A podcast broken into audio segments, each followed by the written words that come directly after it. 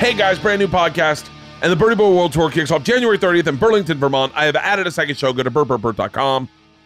And then it's on to Rochester, Dayton, Ohio. And then the following week, Sacramento, San Jose, and Bakersfield. Super excited for this tour. Um, yes, for those of you uh, emailing Leanne, it is all new material. That's my favorite part of stand-up comedy is writing material. That is my favorite part, without a doubt, is the excitement of writing material. This should be a blast. We I think we're gonna do more than one just opener so that we can have fun on the road.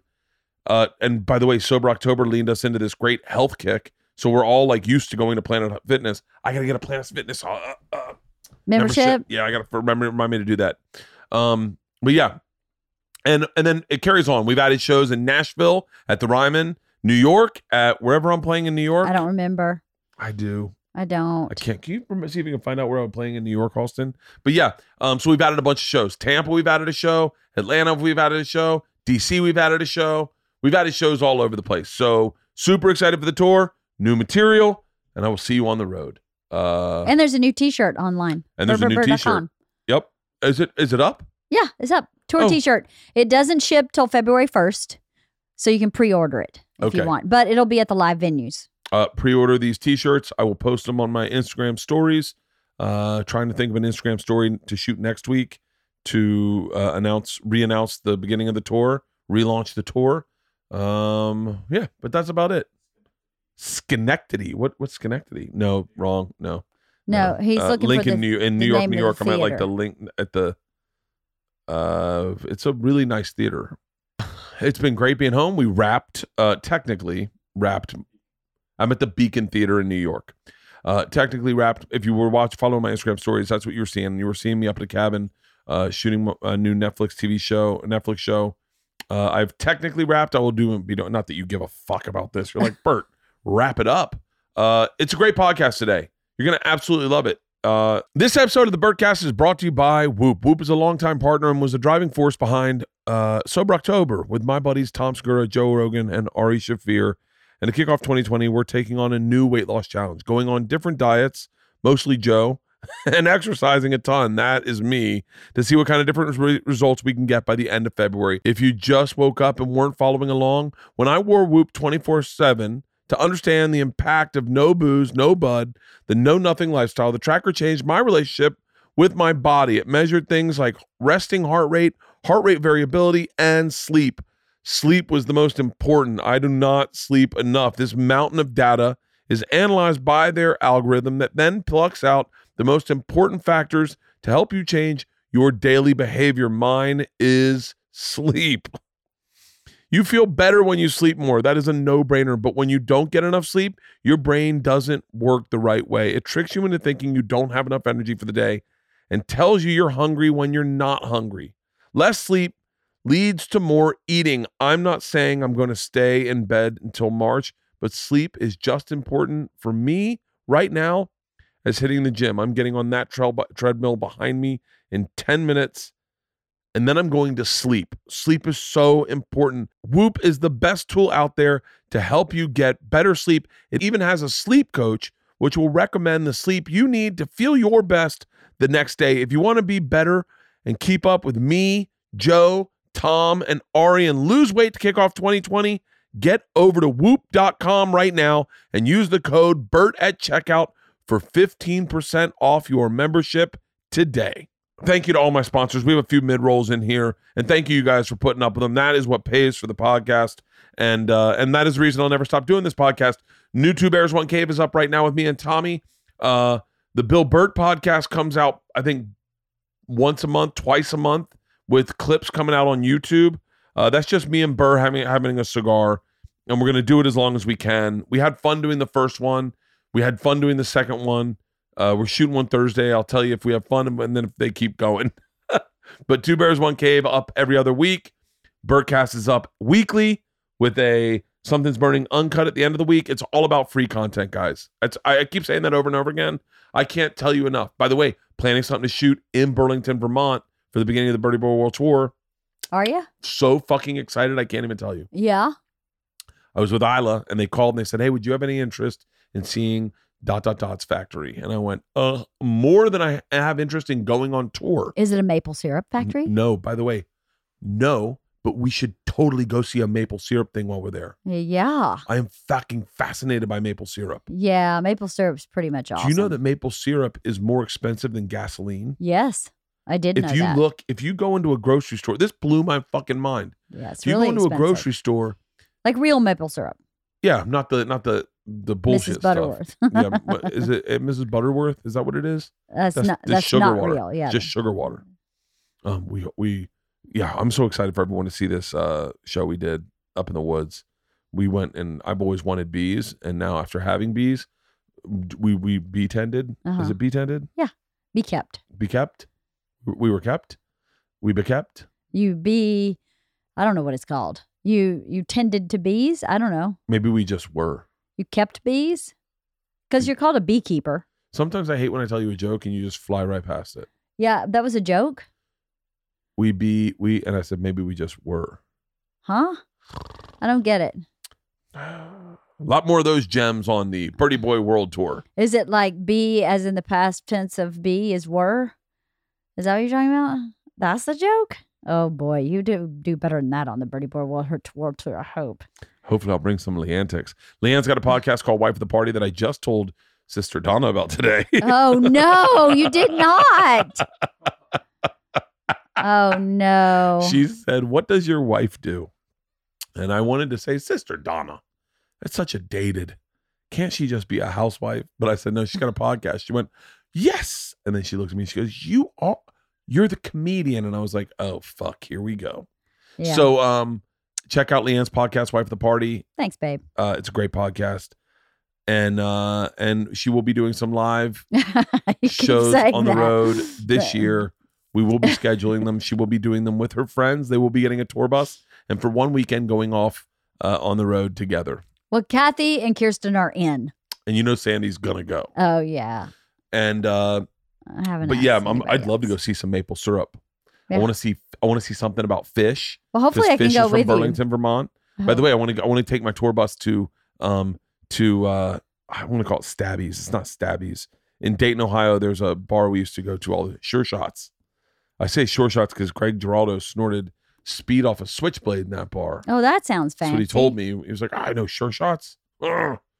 Guy still sell speed behind the bar. And I went, what? And he goes, I snorted speed off a switchblade and sure shots. Missed Bless my flight the next heart, That little guy. Yeah.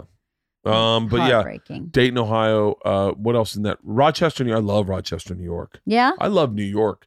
By the way, the I'm I don't know. I'm super excited for the Berty World War tour, and I do want to see maple syrup. Okay. And I want to go to when we go to Bakersfield. I want to go to Buck Owens Crystal Palace. Yep. Um, in San Jose, I want to go get the uh, orange orange salsa that I love. Yeah. So- it's like a sauce more, it's like a hot sauce. Uh huh. And in Sacramento, I want to get some taffy. Oh yeah. Yeah. Um, today is a great podcast. It really is a great podcast. I, we just kind of took off talking, uh, and and really honestly, by the way, and, and I know this aggravates some people sometimes, but this is what the podcast can be. Whatever the fuck I want it to be. Um, we kind of talk. ab- I don't. Do we talk about? Was it politics, Halston, or just woke culture?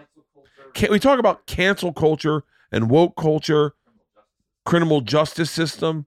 Uh, it, it was it was a great conversation. Awesome. This is what I love about Moshe. You can talk to him about anything. He's very intelligent. He talk. We talk about Jewish people. We talk about the Holocaust. We talk about Israelis. We talk about just literally about everything. And we also talk about his new comedy album called Crowd Surfing, which is out right now. It's it's actually not out now. It's out for Friday, right? The 24th. So if it's the 24th right now, it's out right now. But if it isn't, make sure to get it on the 24th where you buy albums. It is his crowd work album. And it's it's I haven't listened to it yet, but I've seen him do crowd work. His crowd work is fucking flawless. There are a few people that do crowd work well. Him, Im Bag, uh, Paula Poundstone murdered at crowd work. oh yeah. Patrice was great at crowd work. I'm sure. Just great at crowd work. I could I really love Dave Chappelle's crowd work too. He do, I, he doesn't do it maybe as often as I would like, but when he was younger, he would do crowd work. oh yeah. My crowd work's mediocre. It was better when I was younger, and then I found that what it was for me is I wasn't growing as a comic because I would just rely on that, get drunk, and fuck around with people, and I wouldn't try jokes. Right. Great crowd work guys are doing jokes inside their crowd work. Right. I was just being like, "So you're a lesbian?" You're just taking your shirt off and stuff. Yeah, thanks for Thanks for doing the voice I hear in my head when I hear people hate me. I was thinking about Miami in particular. I take my shirt off. Yeah. I bring a black guy and a Cuban guy on stage, Yeah. and I'd have them translate my act to their people. Yeah. I bring two black guys on stage, have them show their dicks. Uh, Yeah. my crowd work was not high end crowd work. Not very high brow. no. donkey fuck a woman, an old woman on stage. I did that in in Toledo, Ohio. A woman came up on stage. She was like fucking eighty, and I started donkey. Like I put my hands on the ground and then had her against the wall, and I put my feet up by her shoulders. Yeah. I was so agile back then, and I pretended to fuck her for upside down. It was fucking my crowd work was lowbrow. Not that my act's much higher brow, but uh, Netflix special coming out soon. I'll let you know when. But uh, that's not no crowd work, so you'll like it. Let's get to the podcast, everybody. Oh my gosh! Speaking of Netflix specials, Fortune Feimster has a Netflix special called Sweet and Salty out right now. Right now. Go to Netflix, download it, or watch it. Fortune Feimster, she was just on my show, in my Netflix show. She is the most beautiful spirited human being you will ever meet. She is absolutely fucking hilarious. To this day, she has one of the be- best premises I've ever heard in stand. One, two of the best premises I've ever heard of stand up. One Sebastian Maniscalco, one's hers. And I, I, I can't wait till she writes that. It's it, she has a Netflix special called Sweet and Salty. Go check it out. Give her some love. Share it with some friends. Go see her live. Without further ado, today's Bertcast, my friend, stand up comedian, surfer, crowd work aficionado with a new album out right now called Crowd Surfing. Get it where you can get your albums of comedy. Moshe Kasher.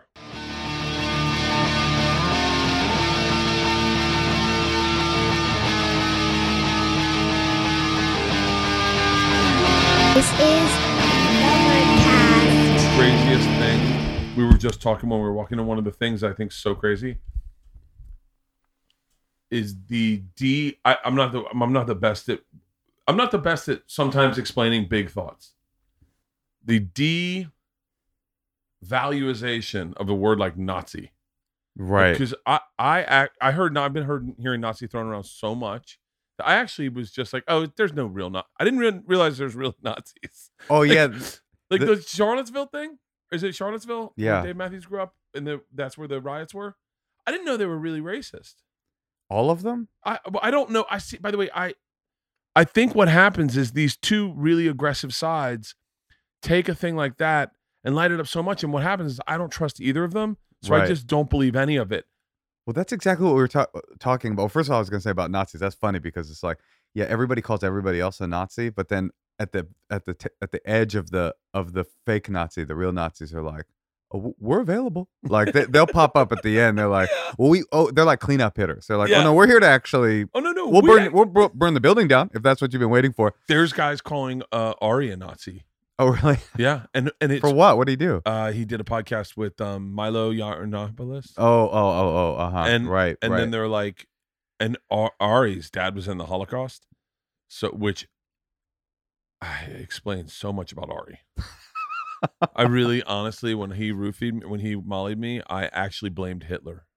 I thought That is a very magnanimous. You went into the history. You cracked open a Britannica, Encyclopedia Britannica. It's like this is the guy. well, you know that you know. I mean, I I can't I can't, I don't want to go. I don't want to ever try to deconstruct what Ari's childhood must have been, but I'd imagine if you were uh, coming up from a like, one of the Holocaust camps, that maybe you weren't like the most patient parent, or maybe you had some stuff, you know. Well, leaving Ari uh, out of this conversation entirely, I will say this: like having grown up uh, in my family, there's tons of Holocaust survivors, um, and the, you know, there's a line in the book. Um, oh shit, what's it called? Oh, it's like this this really famous Holocaust memoir from the psychologist that I'll figure it out. I'll remember it in a second. Eh, What he says in there, it's like one of the most haunting images of the entire of the entire book. He says that like the people that made it out, the reason Holocaust survivors feel so much guilt is that they know that the people that made it out were not the best of the people that went in. In order to make it out of the camps, you needed to be able to be have a ruthless survival instinct in order to make it out of an environment that horrifying. That you had to be selfish and you had to be you had to be uh self-preservation first. You had to be so he Oh. says that he- he says that every holocaust survivor knows that the best of us perished in the camps and that it was the i'm not saying anything about holocaust survivors. I'm saying what this fellow said who himself went to auschwitz um he it was a really haunting image. Was like in order to make it Man's search for meaning. man's search for meaning viktor frankl. That's right. Yeah exactly Really isn't that a haunting That's- image is- that is really fucking. That's really insane. I mean, think about yourself. Do you would you have made it? What do you think? No, no. I don't know. I have this image of myself, and you can share this one too. But they would have, you would have been okay. They'd have been like, "Kreischer? okay, you- you're Uh, good, uh, you're uh, good. uh, His But paper is not fine. I have this image of myself. This is how arrogant comedians are. I've always pictured myself in the Holocaust, like somehow finding a way to like showcase comedic talent, and they're like, "Okay, we like him. Bring him in. Bring him to the beer hall." And then I would have like, you know, performed for them, Yeah. and I would have survived. They would have thrown me a heel of bread or something, Yeah. and then I probably would have done some crowd work where I insulted like a a, a lieutenant, and they would have like. You know, kicked me into the fire or whatever, but I would have, I would have, I think I maybe, maybe I would have made it. I don't know. I've never thought about myself in the Holocaust. I, I have thought about myself in an apocalypse a lot. and Uh, not doing well. No, why not? You're not beefy. doing well. No, no. Uh, I You're the am, machine. I am such a fucking pussy. The machine is broken. I have. T- I've always. I've. We just. I just had this conversation with someone the other day. I've always put myself in situations in the world like storming the beaches of Normandy, being in Vietnam.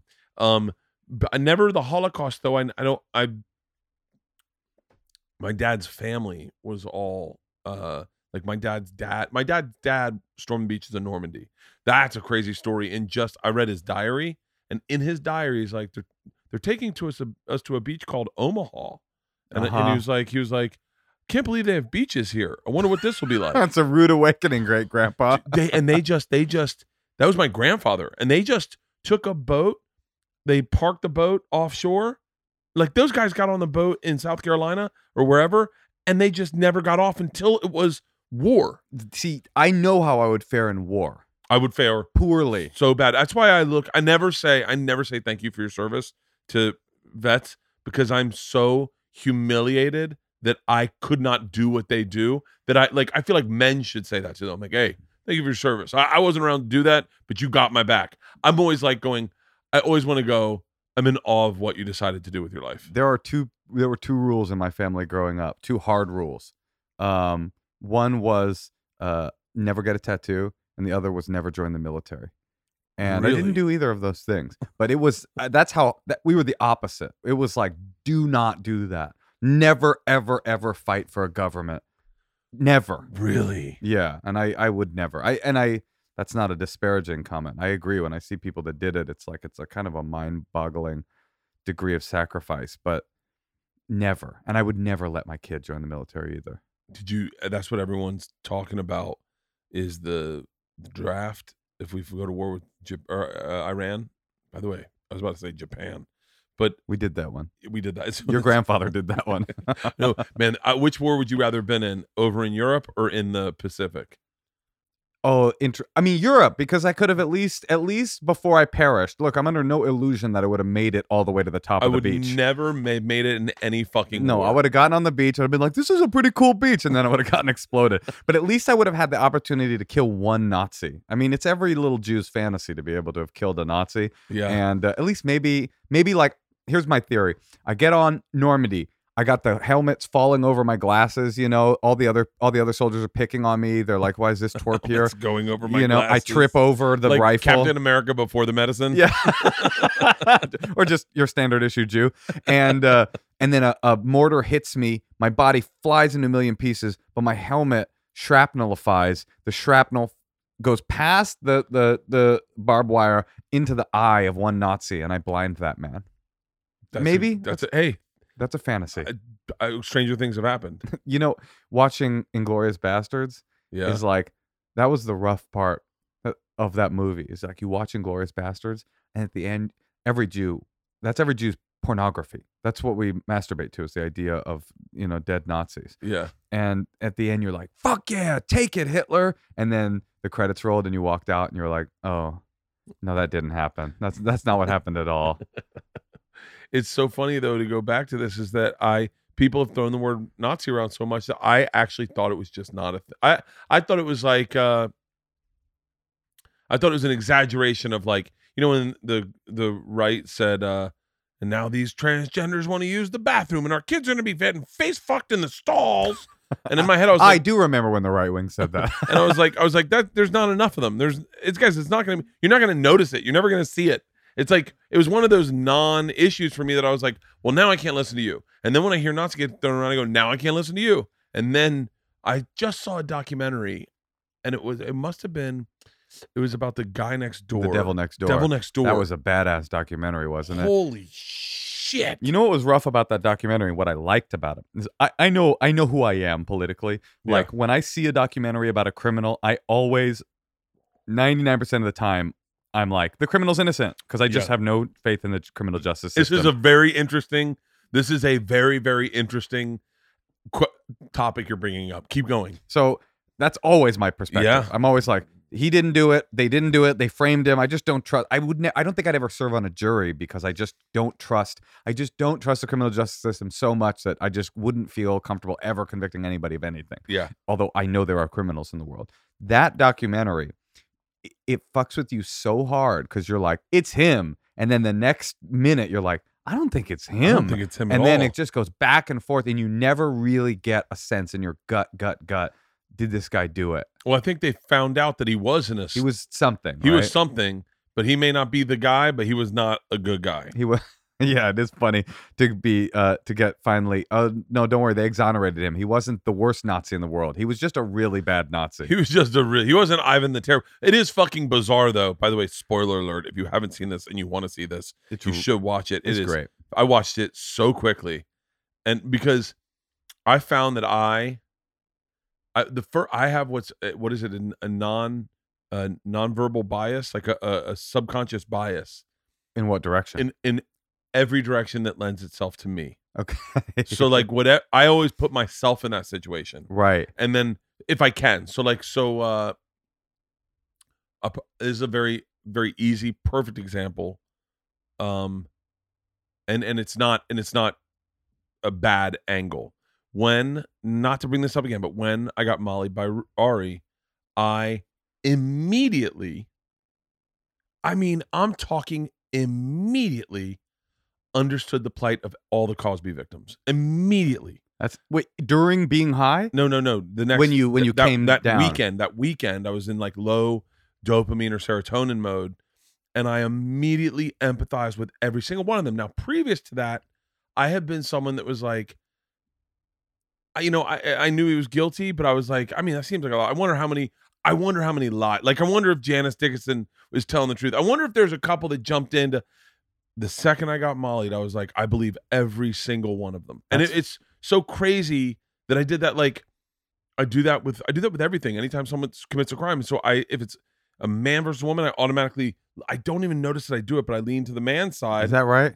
every time. That's interesting. like like uh Scott Peterson. Mm-hmm. It was so clear he killed his wife, but immediately I was like, hold on, hold on one second. Like let's just you know, and it's I I think it's just not uh, whatever it is a subconscious bias that you don't even know you do. It's I think you see it a lot on Twitter where people side with what they are real quick before they listen to the whole story. Well, that's exactly what we were talking about earlier. Not to get into specifically what we were talking about, but the idea of we were talking about rape culture. If it's a, i i- Yeah. is it a thing versus is it not It's a thing? Such a fucking thing. The thing about rape, I was thinking about this as we drove over. Like the thing about rape culture, and then you mentioned earlier also cancel culture. Yeah. Now, the the the right, I I hate using terms like right and left because I feel like they're they're, they're so in, in, inaccurate and they, they don't they don't sum up what's re, what reality is. But the the right would like to say rape culture is just a hysterical overblown thing there's no such thing the left heavy quotation marks they want to say cancel culture doesn't exist because uh, who's really been have you heard i don't know if you've heard this lately but that's a that's a talking point is that cancel culture doesn't exist. Who's been canceled? Who, who's who who's been actually canceled? Well, Billy Bush, I guess, right? he'll be back yeah, or, I or they you know they go like louis louis still touring or they go like like no one's really been canceled. And it's such a it's such a pathetically uh binary way to look at something. It's like like just like rape culture isn't just a person getting raped. It's also like 10,000, you know, jokes or laughing at the expense of a rape victim or the way people talk about women or the way boys look blah blah blah. Yeah. Same thing with cancel culture. Just because Bill Cosby is the only person that's for all intents and purposes been effectively fully canceled, that doesn't no one means that cancel culture is if you get canceled you you're literally never working again in this town you have to open up a you know a subway franchise in bisbee arizona you know what Yeah. i mean like it's a spectrum just like rape culture or whatever is a spectrum just like white privilege or black privilege or economic privilege is a everything's a spectrum and no one sees anything in spectral terms anymore. Everybody's like it, it's like a yes no and it's all trench warfare it's all There's no warm water. It's either hot or cold. yeah, and the reason that there's no warm water is because everybody's on one side of an argument and they think if I admit that this phenomenon exists, that means that I have tacitly agreed with my I- ideological opponent. And that's the one thing I can't do. yeah I can't do I remember hearing Jamie, um, Jamie, Masada, no, Kilstein. Jamie Kilstein talking Yeah. to Rogan about rape culture. This must be like fucking eight years ago. And I remember being on the side of like Joe and Rogan going, there's no such thing as rape. And, and this is a long time ago. It's not Joe's. I don't, I'm, I'm, I won't speak for Joe's opinions now, but if you, you can go, whatever, you can go back and listen to the podcast. But I remember thinking rape culture, like what the fuck? And it was such a new term to me that you immediately go, what the fuck is that? Right. Like there's no look if a joke's funny, a joke's funny. I know no guy's advocating rape. Jokes don't advocate rape, but then and we just talked about this, but like there was the concept of of uh what happened in uh in ba- in Revenge of the Nerds. right. That that was okay. And and just the idea that that movie greenlights that behavior or in uh 16 candles uh-huh. when he goes, "Take my chick, have fun with her tonight." That that that, that and then she, and then he fucked her. She doesn't remember it. All she remembers was it was good, and now they'll be boyfriend and girlfriend. Right. The idea that a lover can be so good at sex that the woman will go like, "You know what? that was okay." I didn't know it was you, but now that I know it was you, I can look past the fact that you're a nerd and everyone hates you, and you just sexually assaulted me in a bounce house. Like it's so insane. But that that is the culture they're talking about. Not they're not. I don't think they're talking about like. And maybe they are, but like a rape joke, you know, like. But if it's, I've heard rape jokes before that I that Sarah Silverman had Sure. I had a ton and I laughed all the time. And so like but I it's so funny. I think I the more we're moving forward with what they call progress and I guess progress has got to hurt at the beginning for it to work. That's exactly right, Bert. It's like right now we are in the middle of this like birth in in the middle of the birth. The baby's head is crowning. Mhm. And so it feels like just pain and chaos on every side. Yeah. And you hope that eventually we'll get to the other side where people who have done things that uh, you know like the positioning when somebody does something wrong now is either that person's a demon or that person's fully unjustly accused and is being vilified. Like that's the the binary black white thing. Yeah. Like this person's actually an angel that is being swallowed up by cancel culture, or this person is an evil human being without value and without worth, and no no redemption is ever worthwhile from. But the reality is, you know, I was listening to this thing and I really want to plug my album. No, I'm just kidding. I was listening to this thing. Um, I was listening to this this. You would love it actually. It's a it's a Radio Lab two part episode called in uh in the know N O not K N. O W, but N O, and it's all about consent and consent culture. And there was a woman on there that her job is to she's a counselor for men usually who have been accused of sexual assault on college campuses and she her job is to counsel them and rematriculate them into colleges to to get them uh, back into college af- after they do their work of like realizing what happened and what what went wrong and blah blah blah. She gets them back into college and she said that immediately people's first uh, gut reaction to her work is why would you put them back in college? That's where they offended. Why did they get to go back to college? And she was saying that that question is inherently classist because when you think about and i had never thought about this before but if you think about it okay a there's a guy on a college campus who gets accused of sexual assault. He gets kicked out of the school and then your your instinct is never back to school for you. But that guy doesn't disappear. He doesn't stop being a guy that w- is in the world. So where does he go? If he doesn't go back to college what then he goes to mcdonald's or he goes to home depot or he goes to he gets he goes back into society and so you're essentially saying like when you say never let those people back into college you're essentially saying take the rapist and put them with the poor people let him go let him go rape the poor that's don't don't have him around our our high, our upper crust people because these are these are the bad people so the work has to be The done good, the bad stuff can't happen to the wealthy. Yeah, right. Let it happen with the poor. They, Yes, They're cool with rape. slough him down there like Jesus. the idea that once a person is quote canceled that they disappear it's not true they're still alive they're still in the world and if if we don't figure out this is what she was saying and i and i agree if we don't find some road to redemption some people are irredeemable i'm not sure cosby deserves a road to redemption And I think at that age, I don't think there is redemption. I don't think. I think.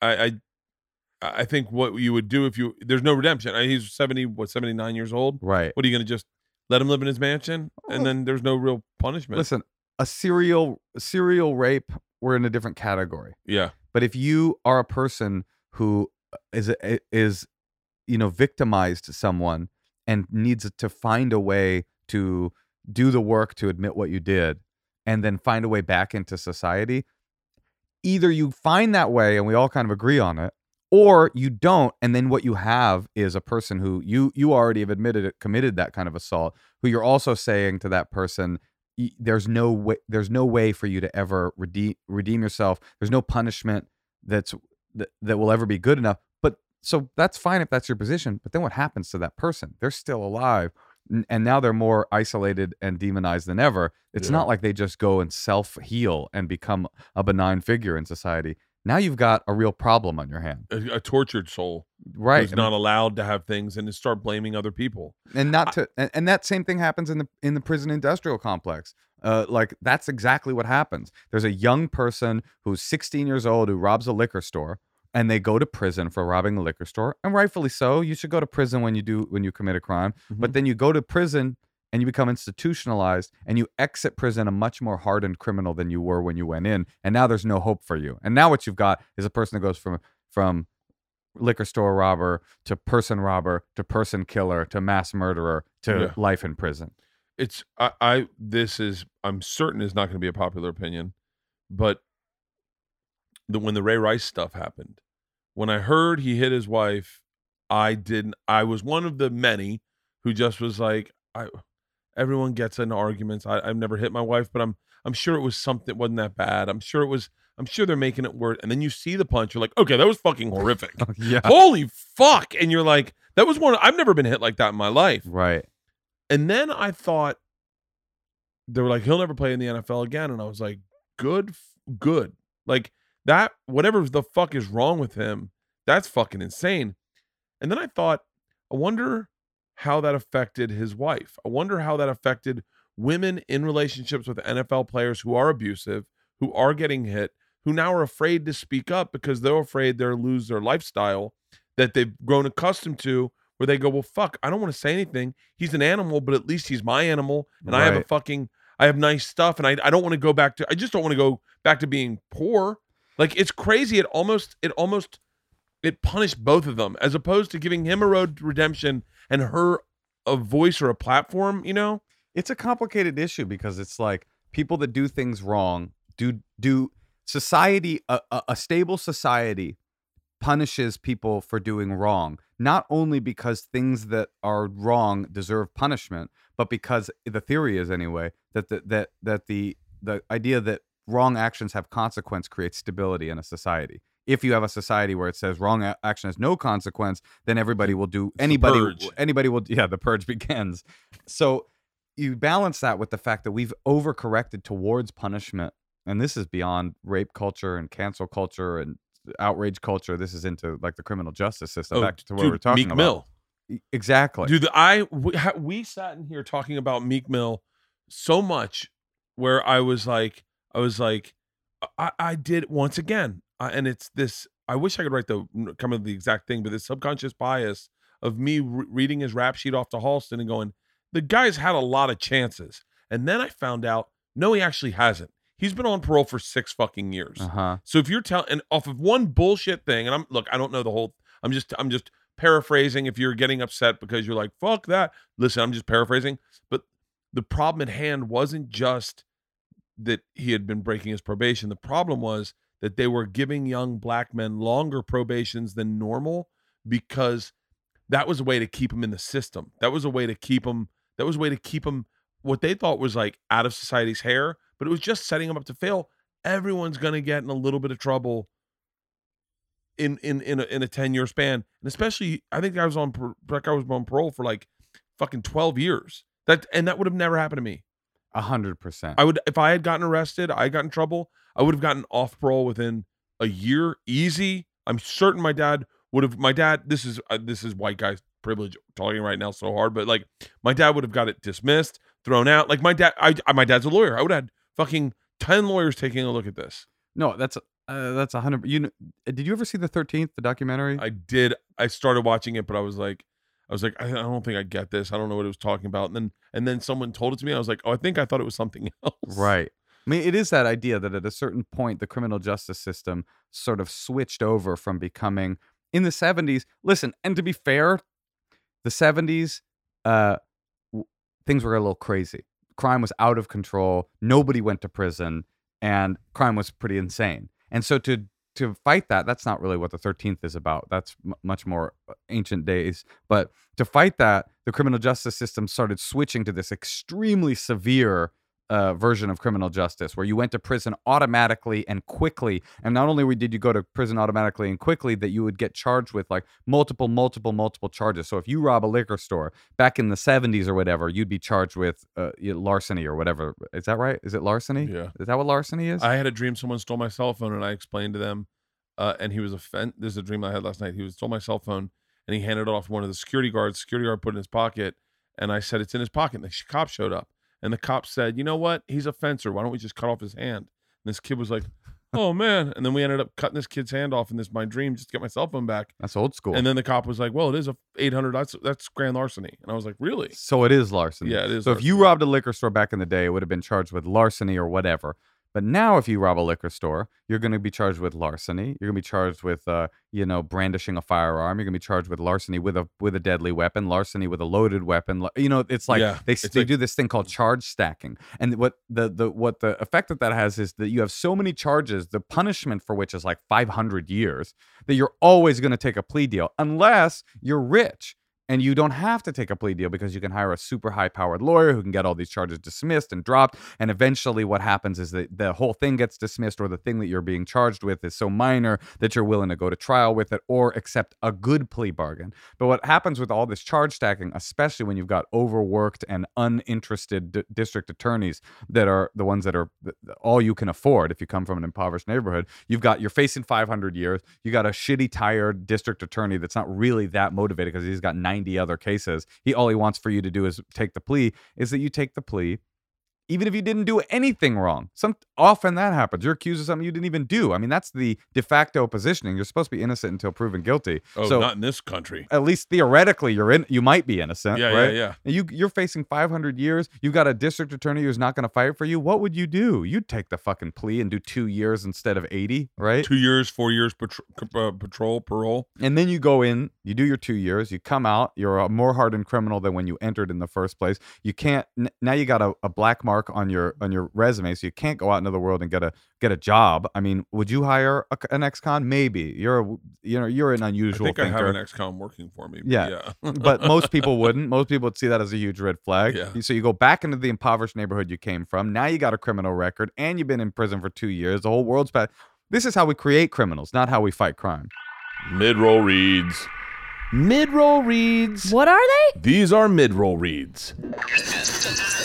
It's a new year. The perfect opportunity to take your business to the next level by hiring the right people. Having the right people on your team makes your team that much better. I am surrounded by the right people, but finding those right people, the qualified candidates, can be challenging. ZipRecruiter.com slash Bertcast makes it easy. ZipRecruiter sends your job to over 100 of the web's leading job boards, but they don't just stop there. With their powerful matching technology, ZipRecruiter scans thousands of resumes to find the right people with the right experience and invites them to apply to your job. As the applications come in, ZipRecruiter analyzes each one and spotlights the top candidates so you never miss a great match. ZipRecruiter is so effective that four out of five employers who post on ZipRecruiter get a quality candidate through the site within the first day.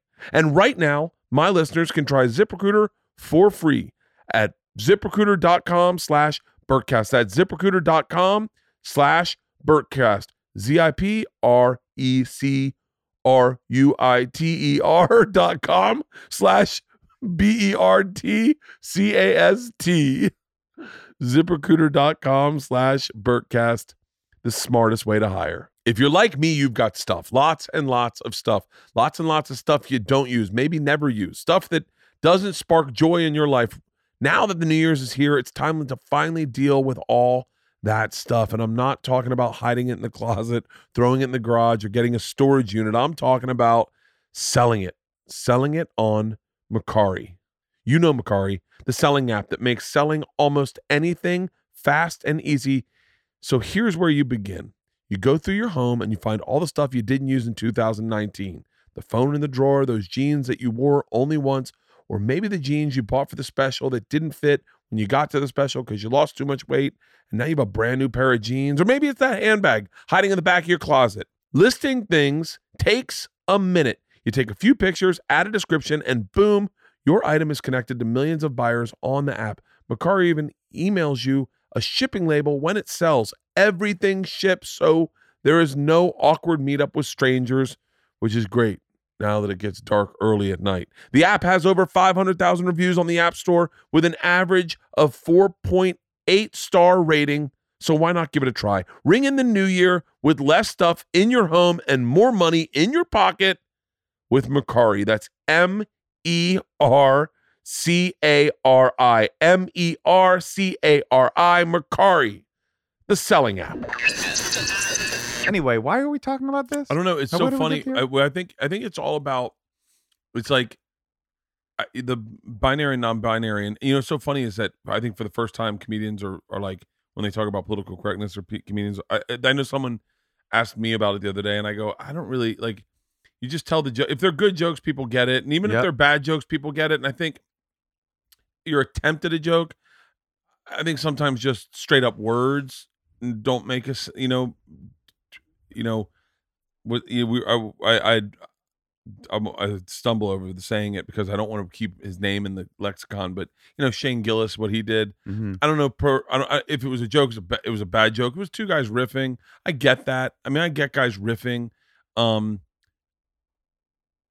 but I think I think I, I'm not. I don't care really about political correctness. Like I, I hear you. And on stage, don't you feel? I mean, you're in a different position because, like, the perform the the crowds you perform for largely are all there to see you always. You know, well, that's well, then you can get a slippery slope because you get real comfortable saying Right. things, and then all of a sudden you're saying a joke that's getting a big laugh to your fans. Your fans are like minded, and they're thinking, "Well, Bert, I'll give Bert a pass because I know that he doesn't mean it that way." But the eh truth, but the truth, I that's true. But also the truth is, on stage, I don't find that the things that we're talking about in blogs and publications is as true on stage. Like this idea that comedians are in this persecuted class, I just don't really, I'm not really believing that. On stage, it. it doesn't feel like that. It feels like I can kind of talk about whatever I want. If it's funny enough, people will laugh. If it's not, I mean, there are differences. Like you don't do what I do, which is you don't go to the alt rooms ever, basically, No, right? no. So I do both of them, and I feel the difference. And and I would say I've done a couple alt rooms. Yeah. I said fat chicks one time, and, uh, not so much, and it would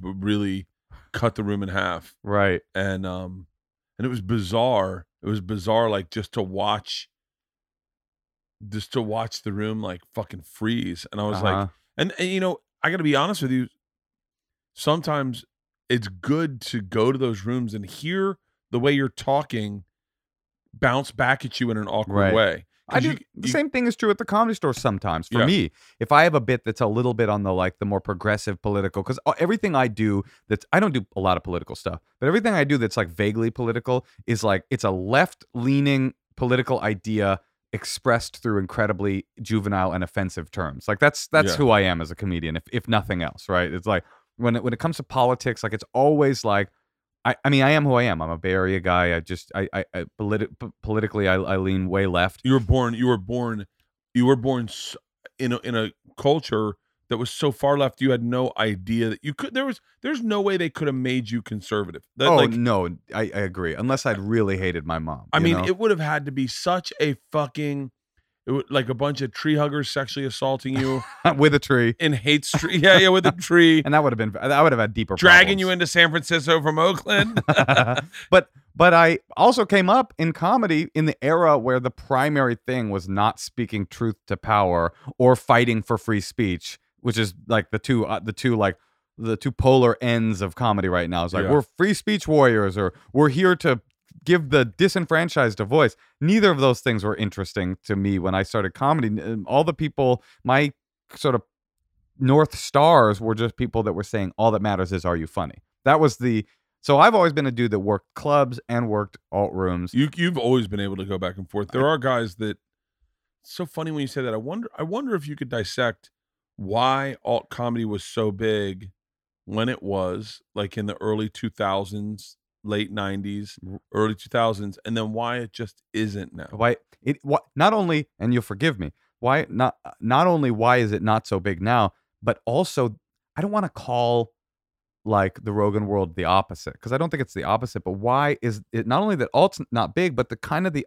the opposite of alt comedy is big. Like the more Yeah, I- bro comedy. masculine kind of I Like did- Bill Burr, Dave Chappelle, Yeah. Rogan, Segura, what are the what are the cultural forces that have kind of like flipped Kevin Hart. and by the way, the whole time uh, it wouldn't it would be unfair not to mention this. The whole time alternative comedy was big in the early 2000s. It's not like dudes like Bill Burr weren't big. Yeah. It, it it just wasn't where the uh the magnifying glass was. And now the magnifying glass is kind of on in the other so there's still a lot of great alternative comics that work those rooms that are really big and have big fan bases and are you know have uh, heat and are doing cool stuff but right now it does seem like the the I- fuel or whatever is on the is on the comedy so- store world it's so funny. I, I'm going to say this. This is going to sound super, uh, probably arrogant, but I, I don't mean it as arrogant. But I will say it. I'll try to say it the right way. You're listening to qualifying our statements with Bert Kreischer Jesus how many times and I don't mean this in this way but Yeah. I mean it in Well, you know what it is? I listen to podcasts sometimes. I get so fucking angry Right, listening to podcasts. right right. I was listening to one last night at a panic attack at one in the morning,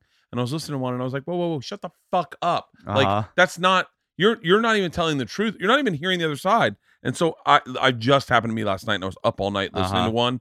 I'll tell you now who. I want to know air. okay Yeah. great uh, and I was that I am super hypersensitive to it.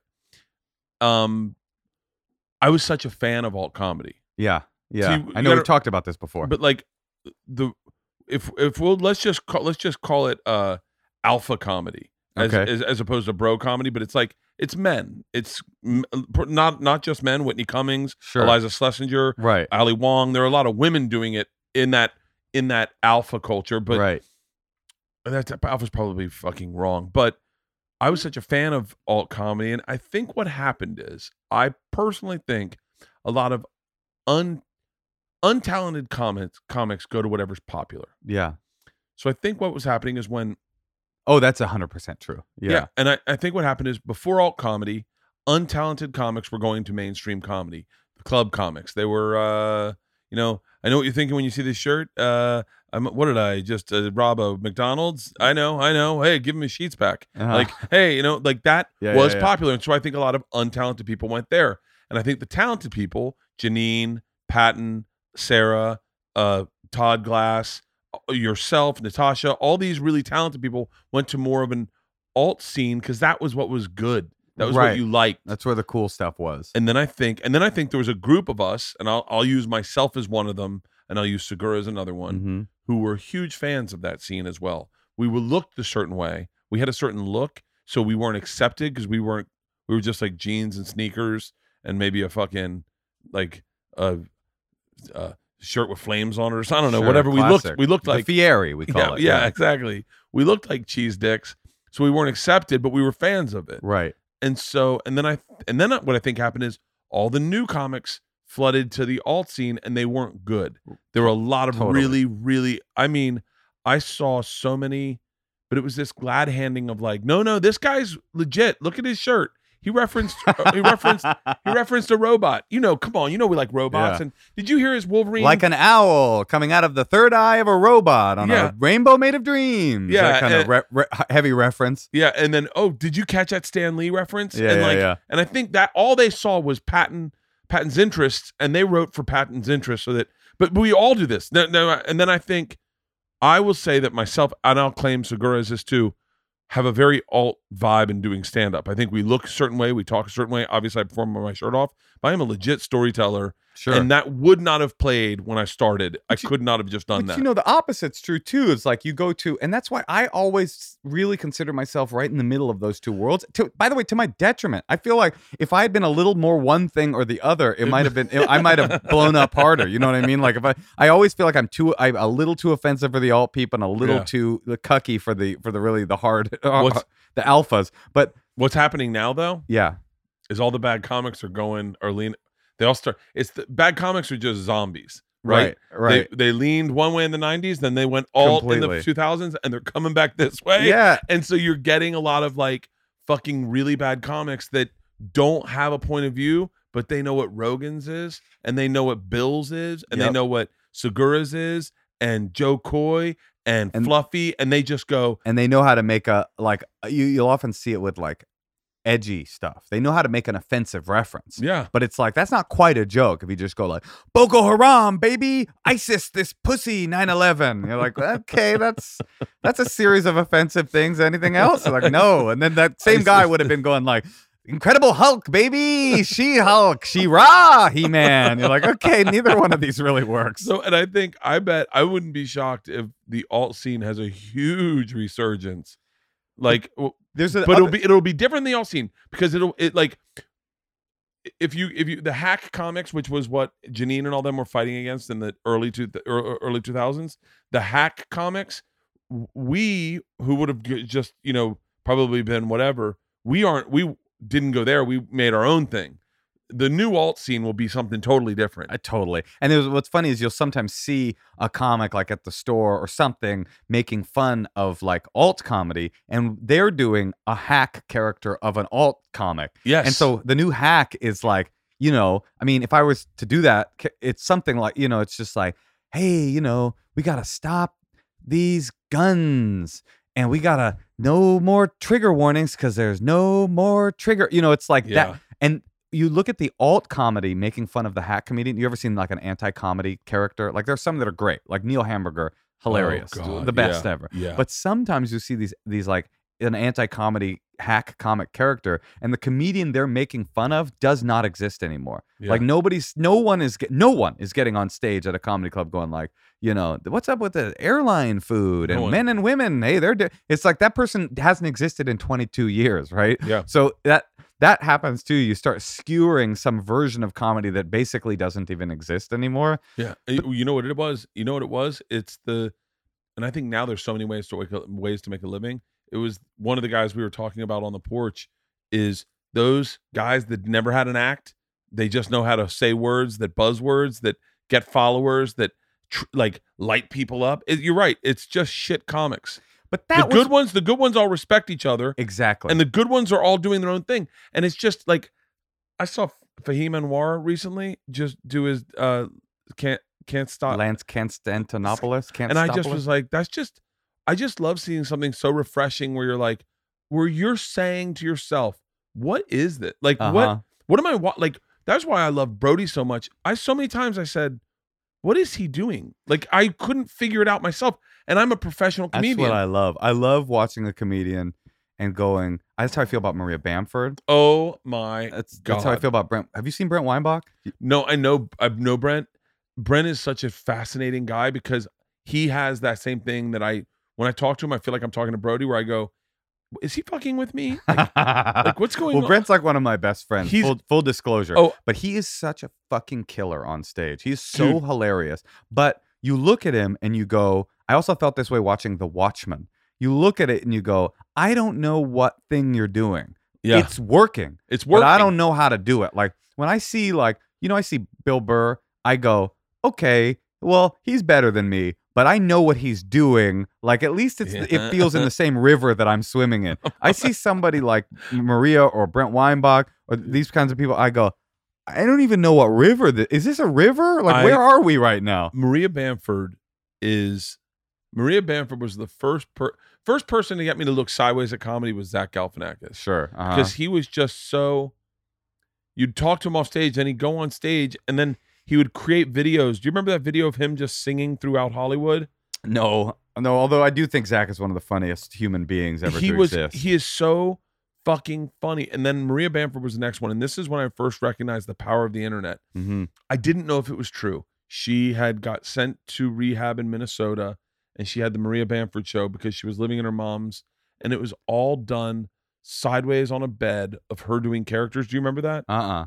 Oh my god, it was the most genius thing I'd ever seen and I you didn't know what was real and what wasn't real. The idea was she had had a nervous breakdown and they sent her back to Minnesota and she had gotten out of rehab and she was now living with her parents and she was doing a show out of her bedroom from her bed sideways. She was laying sideways on her bed and she was telling you the story of her day but doing all the characters Uh-huh. and it was fucking next level. No, she's a genius. And I think the thing that saddens me sometimes when I I re I mean 99% of this like comedy civil war is just like some idiot writing a headline and then other idiots going like, I read a headline, it must Yeah. be true.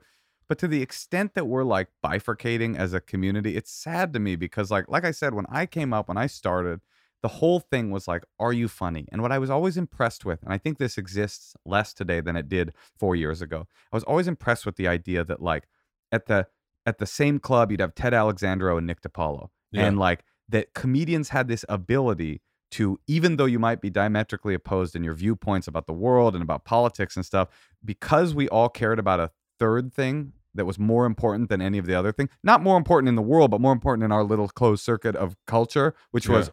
Are you funny? Yeah. that you could get along with people that were so different from you.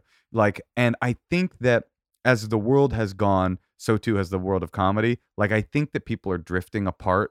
Like Well- scenes are drifting apart, and and and people feel like adversaries, not uh not coworkers. You Yeah. know now, and I hate that. It bugs me. I hate Oh. it. And I've always been.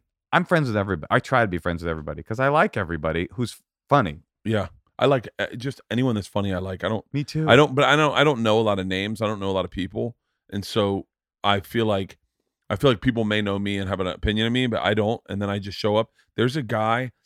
I don't know his name, and I'm gonna I'm gonna describe him. It's gonna sound bad as I describe him. You, but as I if I can describe him this way, I think Hook Junos, money falling out of his pockets, No, uh, no, demon no, horns. No, no, no, no. Real dark skin. um, he uh, I think I, I'm almost certain he's autistic, and he's got Okay. three names. You And gotta uh, give me more. This is a fun game though. He's Uh, autistic. He's got three names. I think he's, and I apologize if he's not, but I'm almost certain he is. And he had a joke. He was one of those guys that I strive to be like, Uh-huh. where it's like they write jokes that no one else is writing. Yeah. He had a joke about he called his friend up to see if his friend wanted to see place name of movie that he wasn't stretching to make it uh make it a, an obscure reference. It was real. Like okay. I, I called my friend to, to see uh, Butterfly or whatever, what, some movie that I'd never heard of, but I'd Sure. heard of, and uh, Uh-huh. and he said he couldn't go because he was polishing his robot, and he was like, "Just tell me you don't want to see a movie with me." Like uh, Eric Charles Nielsen. that guy is so fucking How did I goddamn funny. it? Wow. That guy is so goddamn funny, and he's so different He is definitely different. that I sit in the back and I go, I like am mesmerized by it. I wrote a joke. I have maybe in my whole life of jokes, I got like three jokes that are as good as his, meaning authentic. Joke jokes. No, no, no, no, no, no, no. I his best jokes are when he, you go, that was nowhere near my joke book. Like Uh huh. because the joke about the robot, and he's like, just tell me you don't want to go to the movies with me.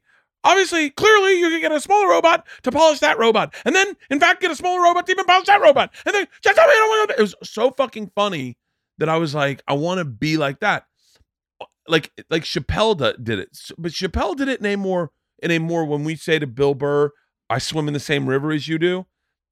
Ch- Eric Charles Nelson is in a different aqueduct yeah, yeah, than I yeah, yeah, fucking yeah. perform in Right. and and Brody was in a different aqueduct And to clarify, exactly to clarify what I mean is like, if I'm playing pickup ball at my local playground, I'm playing the same game as Michael Jordan. I'm not saying I'm about to I'm about to step on the court with him. No, yeah, no, And this no. I'm looking and I'm like, is this? Are we playing lacrosse here? Like what Yeah. game? Why is he is wearing this? a helmet? Yeah. And you're like, wait, hold on. What are we playing? I thought we were I playing this basketball. was basketball. Burr's over here lacing up sneakers, and this guy is stretching out his hamstring.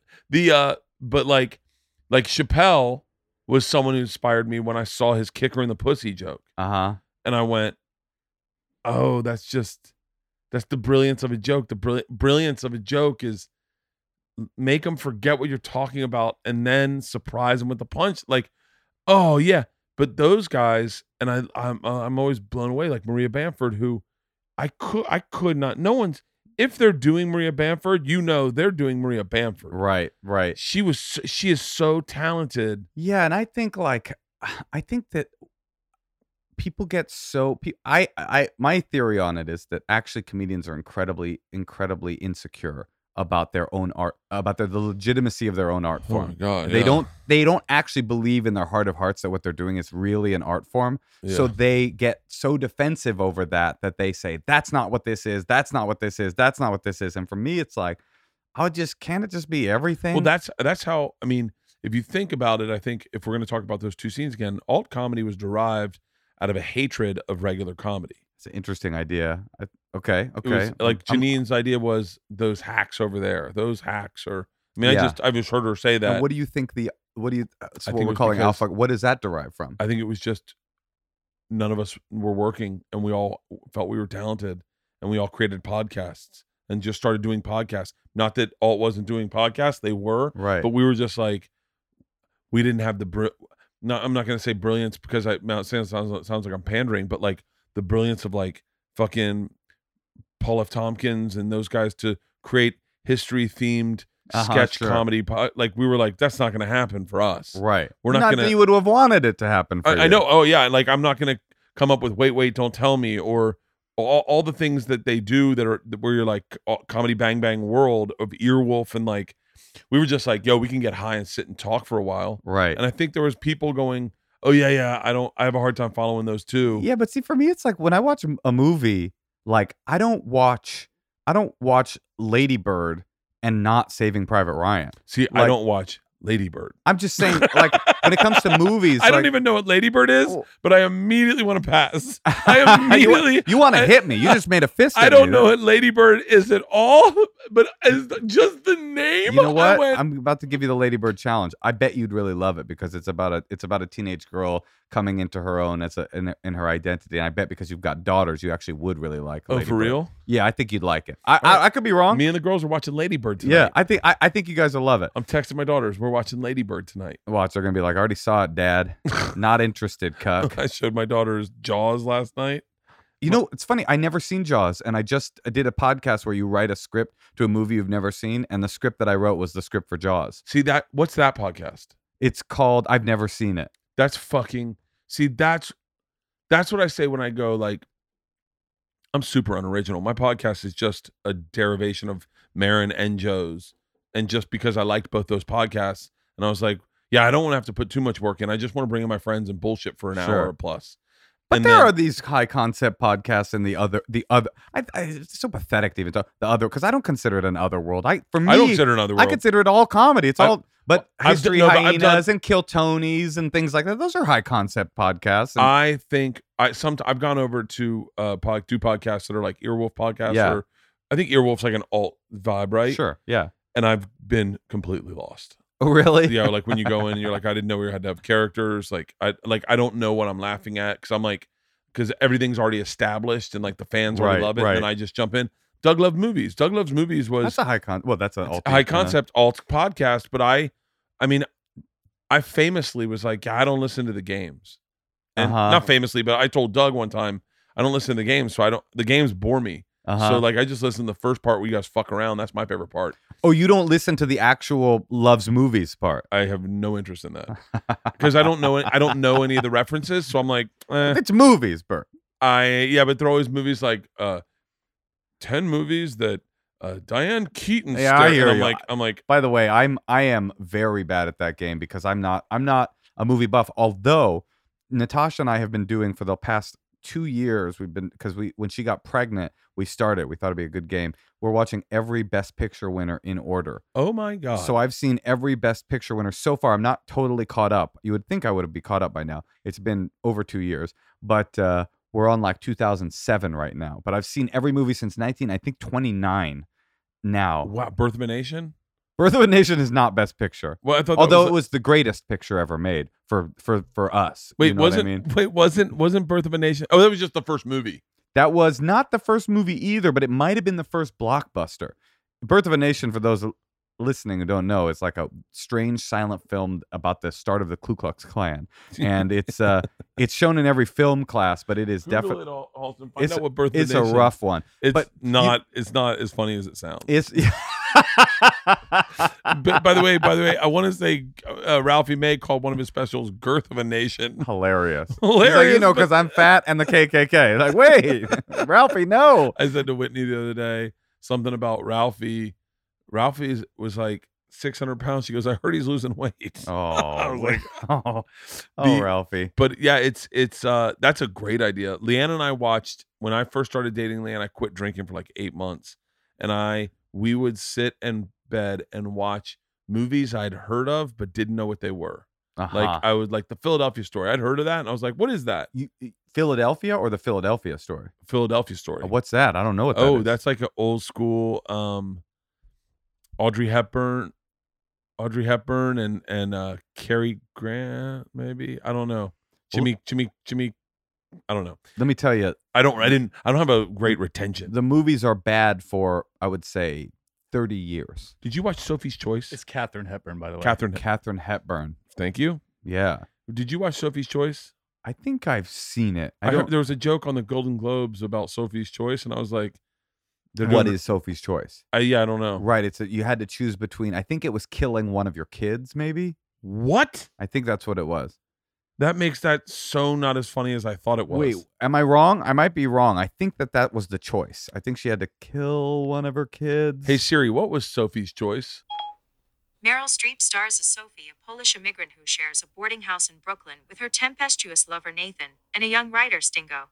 no, that doesn't sound like she had to kill one of her kids. Although I like mine better. Why that's by the way, this is not I thought it was the mob or something.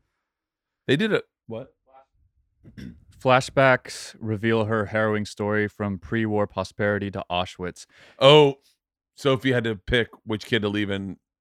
Uh-huh. Sophie and Nathan's relationship increasingly unravels as Stingo grows closer to Sophie and Nathan's fragile mental state becomes ever more apparent. What's wrong with me? Why did I think that was a movie about murdering a child? Uh here we go. Sophie, after Nathan believes Sophie has betrayed him again, he calls Sophie and Stingo to the on the phone and fires a gun in a violent rage. Sophie and Stingo flee the hotel. She reveals to him that upon arrival at Auschwitz, she had to she was forced to choose which one of her two children would be gassed. Yes, I would- was right. God damn it. Yes. the first time anyone's cheered at a gassing.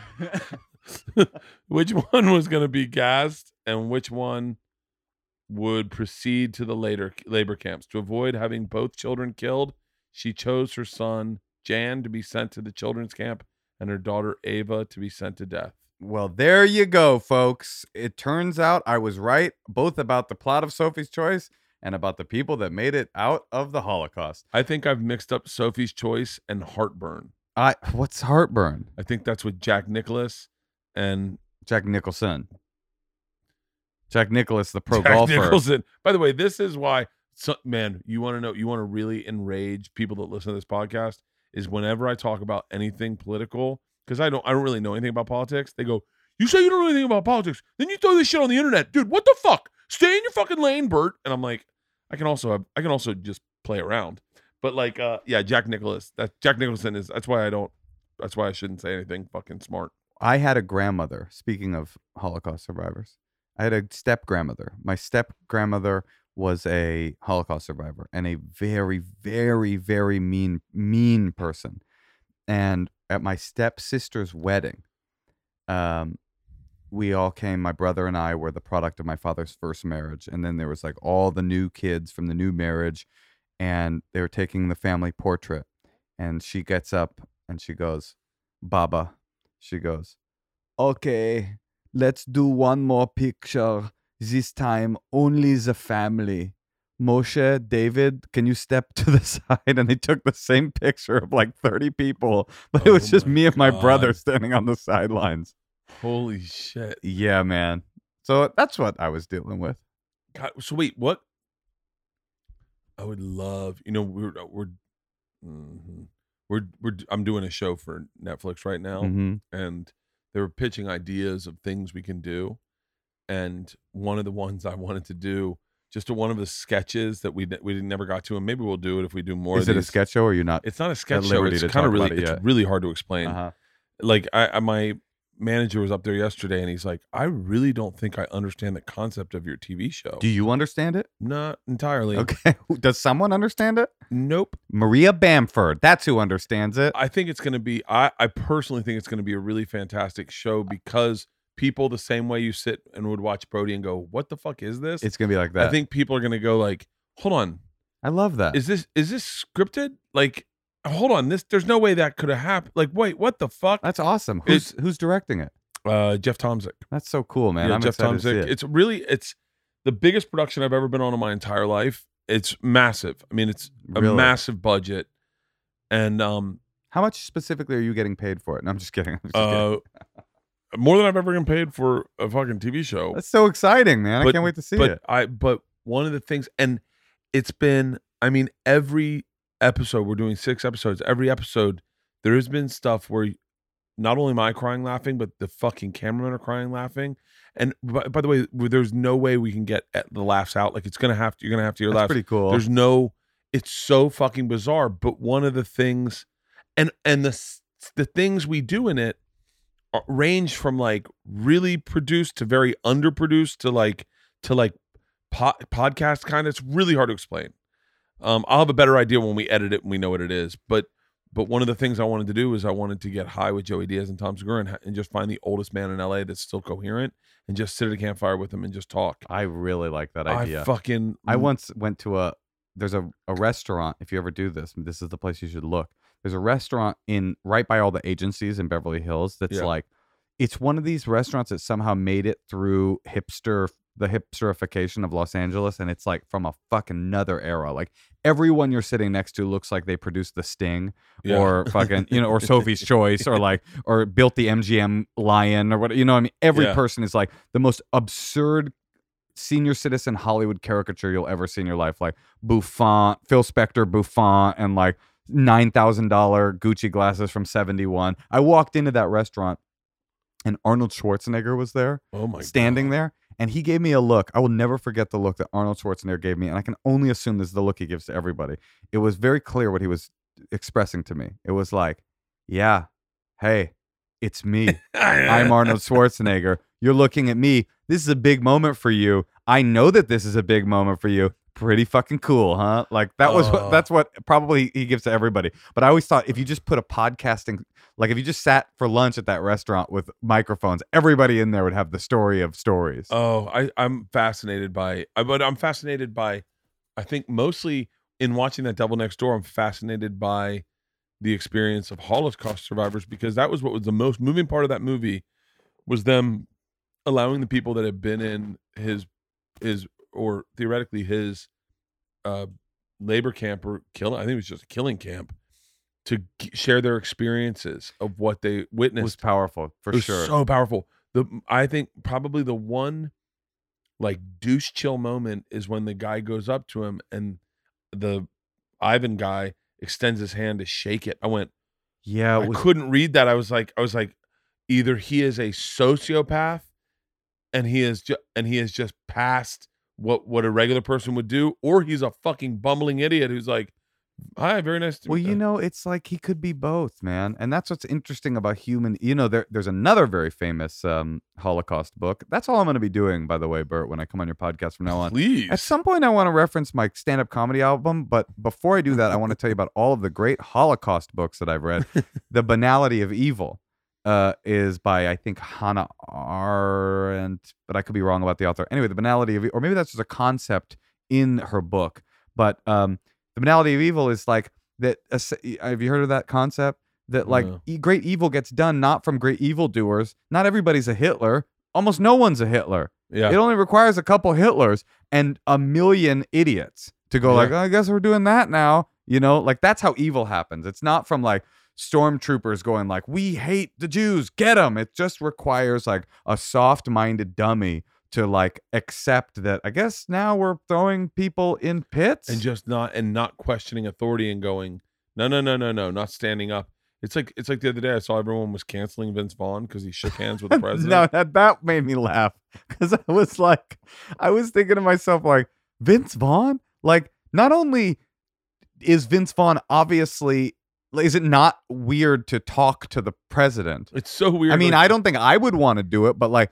Vince Vaughn, are did you think he was like a Black Lives Matter activist before this? Like he was I mean, I would have put all of my life savings on the fact that he voted for Trump. Like what, would- what how are you shocked right now? is it was so crazy because then i started going Ted i'm a big i'm a big Billy Bush guy meaning like i am the guy where if you say something inappropriate i just laugh and oh, go sure. i want to get out of the moment sure. like i'm sure, like sure, i'm like sure. oh good one oh, you, pussies. you, yeah it's always that's the thing is you threw you threw the Jews in the pit, did you?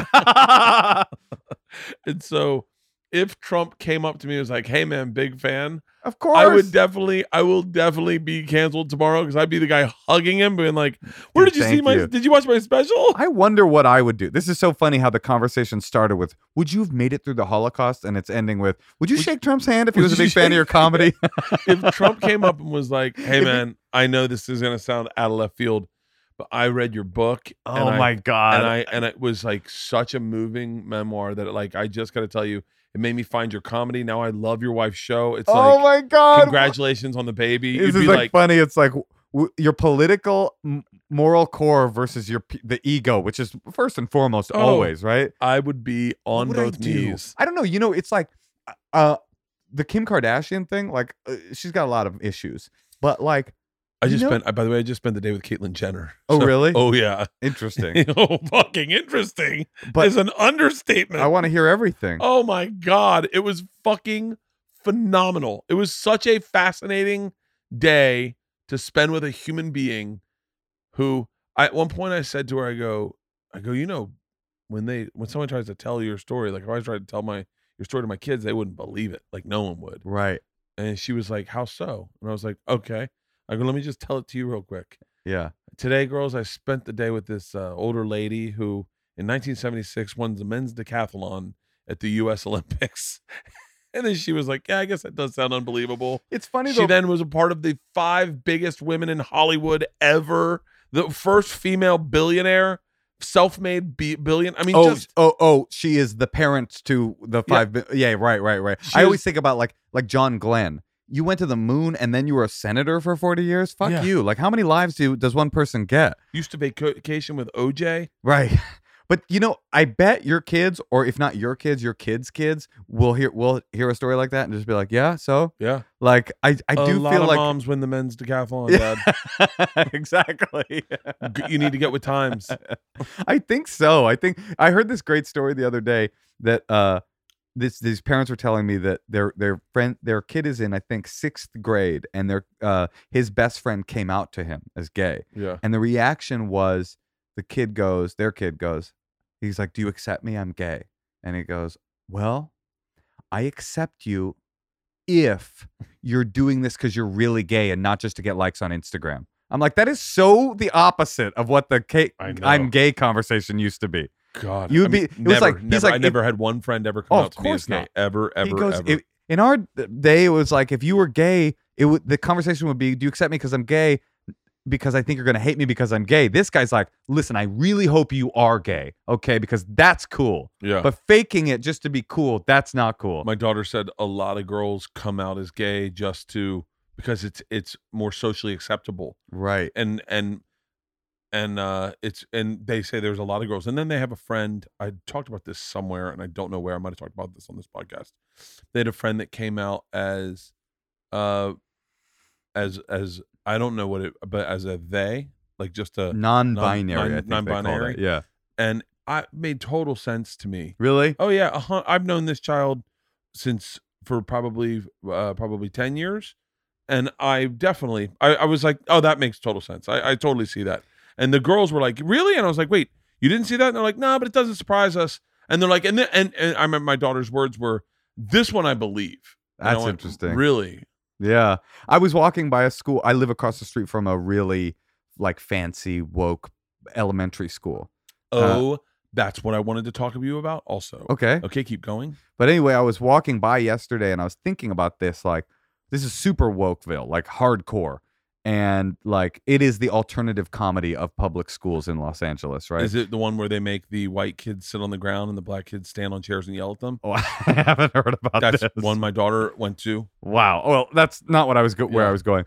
I was thinking to myself like they probably have like a bunch of trans kids here or or bu- non-binary kids. Yeah. And probably it's not cool to bully those kids. Like when, in, in O- Oakland public schools, we there was a lot, a lot of gay kids and kids that these days would probably be considered trans, but at the time uh, they probably weren't politically accepted enough to be able to say. into the Smiths. yeah, well, it was not quite. It was into Jodeci. I, I grew up in Oakland Oh, but uh, Jodeci. yeah, you know, but the Smiths of the Yeah, yeah. of the black community.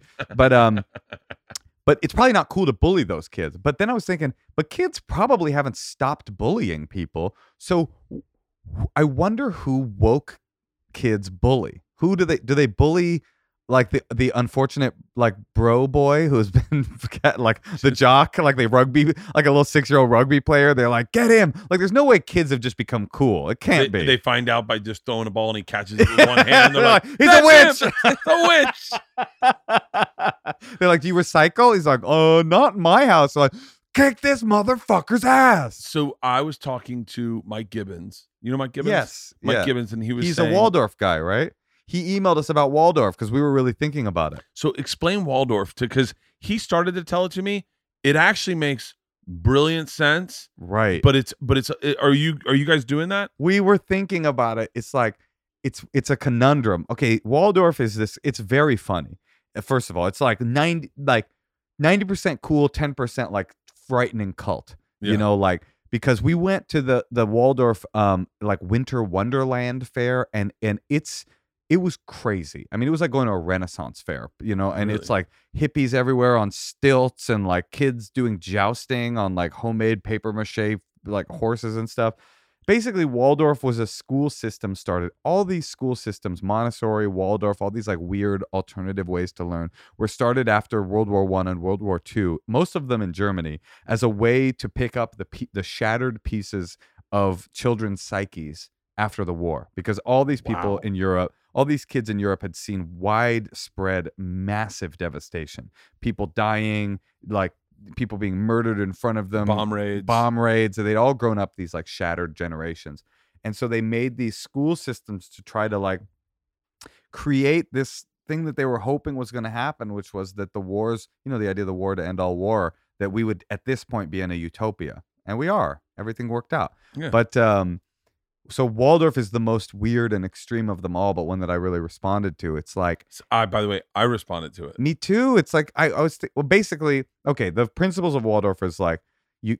There's some ones that make sense and some ones that are weird. Like they keep kids away from technology. That makes a lot of sense. Yeah. And they don't actually teach them in a really structured the way public schools do. Do your kids go to public school? No, George Georgia's in private, Ada's in public. Okay, so they public most especially, but private too when they're college preparatory is like really based on linear. You study this, this, this, this. You then you take a test, and then you're in this category. Yeah. And you, and when you're in kindergarten, you do the ABCs. And when you're in first grade, you're learning to read. Or when you're in second grade, you have phonics. And uh, this doesn't do any of that. In fact, the the biggest knock on Waldorf is that the kids don't even learn to read till they're like in like fourth or fifth grade, right? Because Really? they start instead of starting narrow, they start super wide. Like the education is like everything. You're teaching science, but the way you teach science is that they're doing like a mosaic yarn, like mural about like the periodic table, and you teach history, but the way you do that is for them to like do an interpretive dance of like the Nuremberg trials or something like that. Like it's like it, it's so big. I would have loved this kind of I would have loved it too I would have loved this kind of learning. that problem it's so wild and weird like there's some weird stuff they don't like technology so like and they don't you're not allowed to wear blended fabrics which is really bizarre like it's just some some things that feel arbitrary and like they all do a style of dance called eurythmy eurythmy anytime there's some a made up word i feel like i'm there's something sk- sketchy. And that sounds like someone's comedy special. you're me? like yeah, like you're with me or you're not. You're with me or you're you're with me or you're Either you're with me or you're you're we're, we're without me. But I was thinking about it just like you, Bert. Like I I spent all my life in public school, and every second, every moment of every second I was in class was fucking torture. I felt like there were nails and needles in my skin, and I was staring at the clock waiting for. And the idea that there's a kind of school where the kid might enjoy themselves and learn how to be an unusual thinker. Why not? Why not? Why not have your kid enjoy? Ila loves the social side of school, hates the actual learning, like hates it, hates it. Georgia loves the learning. She is someone who goes into her room, sets up her notebooks, loves organization. I, to this day, do not know how to study for something. Right. That's why I'm not an actor. Is I don't know how to memorize things. Like I don't know. Like I never learned how to memorize things. So like, I, and for me to memorize, even like with my act, I can't write my act down. I just got to do it until it feels right to me. Yeah, that's how and then I I, am do it that way. Yeah. I, like I can't go through and I, I can't go through and I'll tell a story and I'll record it. And then I go through and try to jot notes to myself down of how I would do it again. And I You don't even and it just confuses me. Right. I'm the same way, and I wish I was more disciplined. I wish I was a write the joke down guy. I wish I, I wish I was could too. sit down and write material. Just like now, I will write material about Bert's man cave. Yeah. I'm gonna write. I just I'm not that good at that. I'm good at like I'm good at like going. I, I by the way, I'm not even good at recognizing when a joke shows up. The other night, uh, I I'm gonna probably try to figure out a joke about this, but I got, I got I did a thing with Joey and Tom, and we smoked half an ounce of marijuana, Okay. and so I was the highest I've ever been in my like so high. What life was turning off and then starting up again, Uh-huh. and then turning off and starting up again, and I was like, okay, this is way too high. Yeah.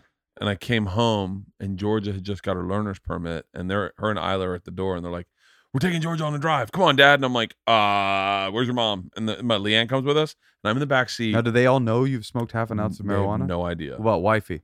Uh, yes, because I had a glass of wine in my hand, Uh and she was like, "Whoa, how was today's episode?" She's like, "Your eyes." Okay.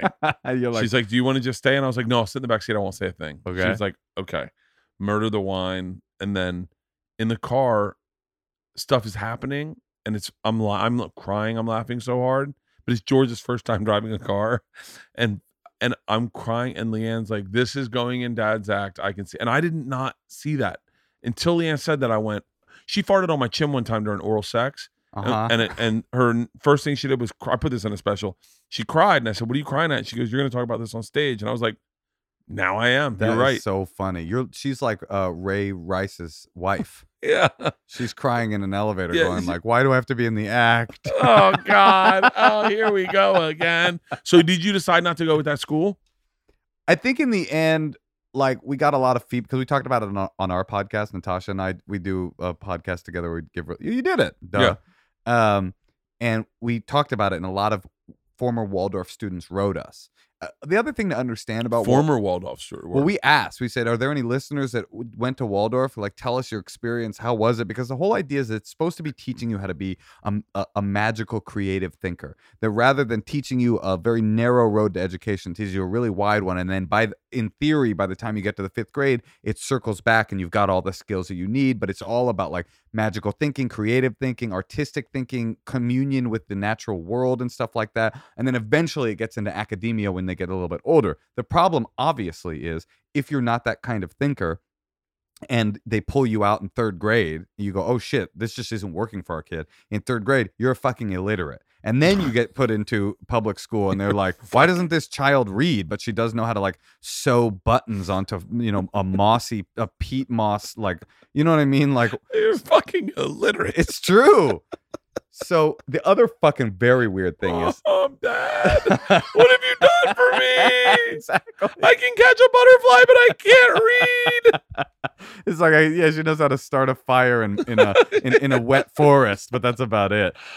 And the other Oh. very funny thing is, it's so obsessed with Europe because it was started in Germany. Like oh. we were going through the bookstore that they had there, and it was it was so funny. It almost felt it felt real close to racist. It was like every kid's book was like, Yermaderm churns butter in the Dutch windmill. And then the next one would be like, the little white child's perfect golden alabaster skin. It's just like, it was as if nothing but Europe had ever oh, existed. Oh, that's great. So wait, did you? What's Montessori school? Montessori is like that, but it's a lot less dogmatic and it's a lot less like magical. It's a lot more like it makes more sense. Montessori, they do the same thing where it's not like really rigid. They let kids learn as in the way that works for them, but it's not. Waldorf is like pretty rigid in its wildness. If that so makes funny. sense. I went to one. I, there was a Montessori school on Ehrlich uh, on Ehrlich Boulevard in Tampa, and my buddy's brother went to went to a Montessori school. I went to private schools, so when we had choir, you'd all stand in there and you'd you just sing and you'd have your hands in front of you and you'd sing and you'd be done and then we'd go and we'd do a bell exercises where we each had a bell and you put on white gloves and you you'd play a song every with 18 kids you play a song with bells. That would be our christmas Uh-huh. show. And so i went to a montessori school and now that you say that i start i i got up there and all the kids were in street clothes. I remember that being like being like wait there's no uniformity of it. Like everyone's just Right. like in like dungarees and jeans and corduroys. It's and they it's some started singing the song and all the kids were dancing and i was like whoa these are white kids. What the fuck are they doing dancing? That's- they're and I doing started- eurythmy, i started laughing so hard and as like a fourth grader right? at, at my buddy's brother dancing. And and it was like and I, but i remember thinking that's the kid i am i want to dance i've been wanting to dance Well, that's what I was thinking when I was thinking about my kid. I was like, and my own experiences, like how torturous public school was for me to have to fit myself into a box that I knew and the teachers knew and my parents knew I didn't fit in in the first place. And and and add on top of that that I was in Oakland public school, so I was getting bullied for being a white kid the whole time. Like there was nothing pleasant about my experience in public school. But at the same time, I think public school is the right choice for a society. Public school creates a, a, like I'm grateful I went because I got exposed to different kinds of people and diversity and different like people from different backgrounds and I uh, I'm grateful for that, but I also fucking dropped out of school in the 8th grade, you know, and I like yeah I stopped going to school in 8th grade and 6 months later the school district noticed. You know, that's how overcrowded like people are like he hasn't been to school in 6 months. Like it, that seems bad, you know what I mean? And Yeah. like so I don't know, we, but we a lot of people wrote us and were just like, look, it turned me into like kind of a weird elf. Like oh, they were like, I liked it for the first like three grades, and then after that, it was a little bit weird, you know. And yeah So I think in the end, we're gonna send her to the public school because we live across the street from a great public school. i'll Why tell not? you i'll tell you right now i swear by it i swear by all boys catholic high schools it's the greatest experience of my fucking So you think I should send my Jewish daughter to an all boys Catholic high school? yeah i do i think you're allowed to now right, right, right, right. mid-roll reads mid-roll reads What are they? These are mid roll reads. Support for the Bertcast comes from TurboTax. Thank you, TurboTax. TurboTax is here to help this tax season by making tax filing easier for you. They made it their mission to give you all the tools and advice you need to get your taxes done with confidence, like making uploading your W 2 as easy as just taking a picture. Just use your phone or tablet to simply snap a picture of your W 2, then watch your information appear in the right place in your tax return. You can be sure you're filing your taxes correctly while at the same time making sure you're getting the best possible refund. TurboTax. All people are tax people. Please pause and listen closely because I believe CBD could change your life. You know that health concern you've been struggling with? That one you've tried everything to solve and nothing has stopped the discomfort and constant stress and worry that keeps you up at night? Yes, that health concern. Let me encourage you to try something remarkable. CBD products from the only experts I trust, cbdistillery.com. CBD is the remarkable extract from the hemp version of cannabis. It may offer many of the health benefits of marijuana, but without the high.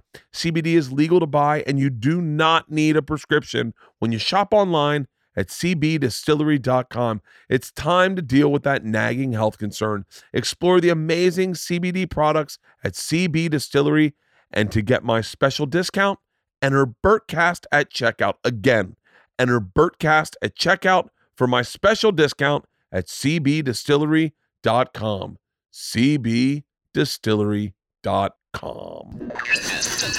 right, right, right, right. No, we I'm sending Georgia to an all girls Catholic high school, and I and my experience. I got to be honest with you. uh, My experience with girls has been super fucking eye opening at what a simpleton fucking misogynist I am. Mm, like what? Uh, I had never. I am not comfortable. Let me. I, let me try to find the right word so it sounds okay.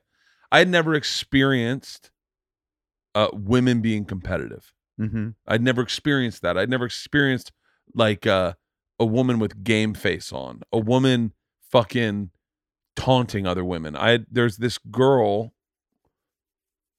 Uh, I mean, I, I won't say her name. I, I'll say it. This is a minor in a Catholic school. no, she's an 18 year old. She's in Oh, college okay, now. okay. I'll say her name. She's a fucking badass. like there's this girl that goes to school with my underage daughter. no, no, Her no. name is Julia. She played on that bitch- Georgia's. She played on Georgia's softball team last year. Her name's Uh-huh. Nick Her name's Nick. Nicole. Uh-huh. They called her Nick, and she was, she was everything I was in sports, meaning competitive, yeah. trash talky, flamboyant, and fucking good. And I had never seen that in a girl, and it made me very uncomfortable. And I, I didn't know how to, I didn't know like how to compartmentalize emotion because I all of a sudden now, like I'd never seen it. This girl, they were like down like fucking three runs. They have they have the bases loaded, and this girl in the fucking final in the championship, the state championships, hits a fucking dinger off the wall, runs get a triple, runs in all the runs to tie the game, and then she goes and grabs a handful of sand, looks in the pitcher's face, and drops it like it's just.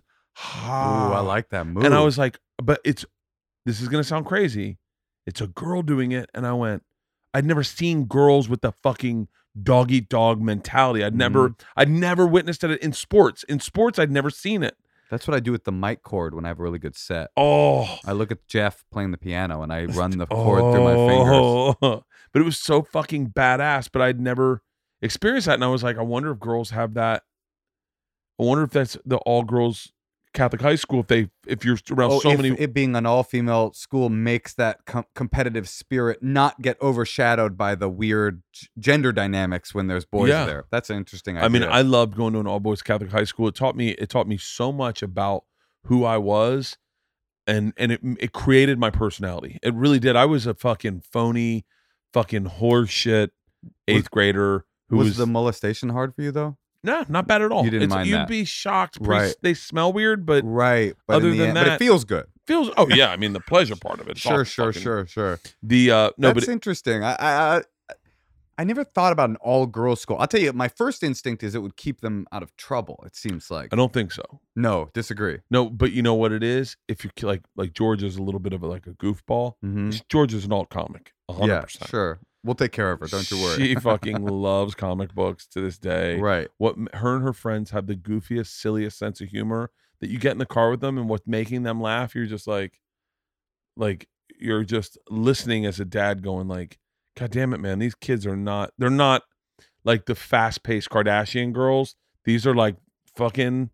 This is like Laura Lapkus, Uh-huh, Did I say her name Lauren Lapkus. Lauren yeah. Lapkus, like right. just Quirky. a f- quirky, funny Sure. kid person. yeah. She was fucking amazing in Between Two Ferns. Oh, she Lord, she is amazing. She's really good. I didn't realize she's been in movies that I, I just saw her in that and I was like, she's fucking phenomenal. I didn't realize she's been in a lot of movies I fucking love. No, she's really. she's good. a, she's great. But that kind of girl, like the Chris, Kristen Schaal, uh huh. like right. just quirky, funny. That's Georgia's Right. her group of friends, and um, but yeah, I love man. I I I I my friend. I'm trying to get my friend's son to go to an all boys Catholic high school. Put hairs on your chest. I guess so. Yeah. Put put a lot on your chest actually. If you get the wrong priest, Yeah, you got to be careful with yeah, that. yeah. Have you used your surfboard? No. Not even once. No, because I well, it doesn't even have fins on it. yeah. By the way, there's cobwebs on it right now. They told me they were like, "Do not use that at first. Use a foam board Yeah, and get yeah, yeah. used to it."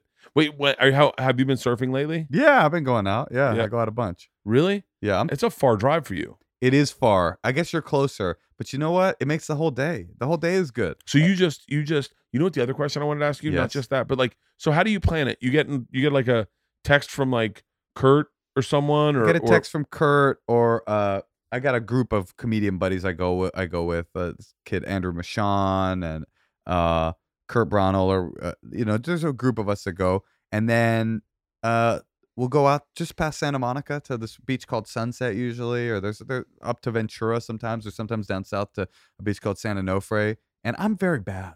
You would love coming with me. You I would gotta have, go you would have a you. good time with me because I got not- I have I have a f- legit week and a half off when we wrap this. No, that's that's not. It's a lie. I have one week off after we wrap. I would um, from the twenty second to like the twenty eighth. you would enjoy where I go because I like it when it's a little chiller. You know, Dude, will you text me next time you're yeah, going? Yeah, I, deal, I was thinking sure. about just buying a foam board. They're like they're not that hundred expensive. bucks. Yeah, buying a foam bucks. board from uh, Valsurf and having it so that if you go, hey, we're going, I could just go. All right, I'm I'm going with you. Yeah, you just call it the day. Just get a wave storm. You know, uh, they're at Costco. They're hundred dollars. really? Yeah. Oh, there's another company called Almond, and they have a really cool looking one. If you care about cool looking ones, Oh, I'm all about spending I- money. yeah they they're that, that one's pretty cool and like listen if they're giving a- you know they should give you one they should probably give me one almond surfboard the r series on anyway no those are pretty cool looking but the wavestorm is at costco and they're good enough for anybody yeah, would- oh, okay. I'm gonna uh, go- I'm gonna go grab one and have one so that next week if you're going, just text me and go, hey, it's Thursday, we're going out. watch I would you, love to. you know you're gonna catch a really big one and then they'll be like moshe killed the machine Most, that's not a bad name for a documentary. when i get drummed out of comedy no, no, no, no. We just get you back on drugs and alcohol, and and I go with you on a The bender. We're both in wheelchairs. well, we thought it would be funny to go surfing together, but to bridge the alternative community and the alpha community through the ocean. But it turns out that we've been breathing through a tube. Did you ever see the sketch of uh of the guy the guy in the wheelchair, like Stephen Hawkins, teaching a class full of kids in a wheelchair like Stephen Hawkins? No, that's very funny. like- and he goes, "Okay, I would like to start today's lesson by," and someone goes, "You're stupid," and he goes, "Okay, who said that?" And he goes, "The black guy." what is that from? I don't know. There was this funny. There's some things that made me laugh hard. HBO when they had Aspen, HBO did um sketches on a TV show that they shot at Aspen, Oh wow! and it was really there was this it was like all the sketch groups did one or something. all the sketch groups. There were different sketch groups. One that that was one of the sketches. Another sketch group was a guy trying to get ketchup out of the container. It looked like he was jerking off, and his Uh-huh. roommates walk in. He's just putting fries, and his jerk, and he's like, "Come on, come on!" And his roommates are like, "Shh." And he's like, "Come on, baby, come on!" And then it comes out. He's like, "Ah!" And his blood's all his hands, and his er, ketchup, and his roommates pass out. The other one was this interview with this Canadian Mountie, who I- I to this day, I have. It's the hardest I've ever laughed. Ah, Ranima. Is it all right? But you don't remember any of these I don't remember groups. any of the sketch This groups. could be the biggest sketch groups in the world right now. We wouldn't. We wouldn't know. This guy was so funny. All right, round him up. That's all he kept saying. And I was, me and LeeAnn were laughing so fucking hard. I wish I could remember. Here's my problem with, um. Oh, you know what I wanted to ask you? yes. I gotta get you out of here. What, um. I gotta plug this damn album. Yeah, we gotta plug the album. I want to talk about the. I want to talk about. I want to talk about how much I miss comedy albums. Well, yeah. I, Because I I- agree. Specials are awesome, but man, specials don't lend themselves to being as funny as a comedy album. You think so? That's interesting, right? Because you're a little distracted by what you're watching and what you're thinking about. You know, I remember I, I don't want to say who, but there was a very famous comedian who uh I heard the album and I was like, this is funny. yeah. This is before I did comedy. I was like, this guy's funny. And then I saw the special and I was like, ah, this is I don't like this. Yeah. It was like there's something about the physicality of the comedian where it, just the audio of the jokes, I thought it was funny, and then watching it, I was like turned off by it. I played Mitch Hedberg for the girls. He's the so other good. day. I was just watching one of his Conan specials. the- Uh, I his just Conan watched. I sets. just watched that. I Which ju- I, one? re- I retweeted it. must be the same one. I, I'm certain it was going the viral. It was fajita like one his his last one. Yeah, where was it the fajita? I wish yeah. I had fajita scented cologne. because I love that. Just smells delicious. Yeah, I just Man, watched it I was thinking about Dr. Scholl's the other day. He went to college just to tell you to stand on a cushion. I would have bought that from, a Mr. Scholl's. Yeah, no, you know, I was watching that clip and I was going, how how cool do you have to be? What, what do you think that's from? Like 2000? That clip? that's got to be. how cool do you have to be to be filming something 20 years ago and then you look cool still? Like he Yeah. was such a hip guy. He was very cool. And- Painted nails. Fucking his setup. That was what else I was impressed with. He's like mumbling and stumbling on jokes and still nailing them. Man, you know? I, I went to. s- I, I hate sleeping. No, I don't. I love sleeping. like, not on purpose. There's Yeah, no way that was not on purpose. He meant to tell the joke correctly. I heard that he would take a huge sip of like a big gulp of whiskey or vodka right before he walked on stage because he liked the feeling of it hitting him on hit, That's him really while he was on interesting. He had, I mean, yeah, he was a troubled fella, but a but his albums were great. Patrice Patrice's last album was great because it's an album. Mr. Mr. Mr. C- P or Mr. something. P, is that what it was?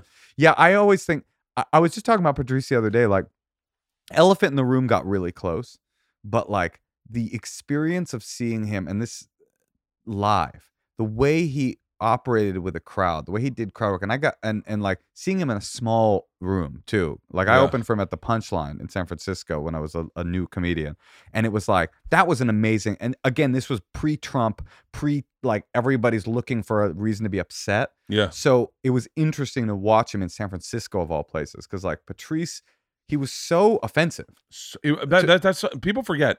He was very offensive. it's beyond. and it's and it's hard to you know people gave Chappelle a lot of shit when he was like I'm what they call a victim blamer, but people forget that the group of of black comics in New York right. were I mean they just it was like it was like keeping it real and and black clubs in New York they're not I, I'm they're not the biggest fucking hotbed of wokeness. Sure, definitely.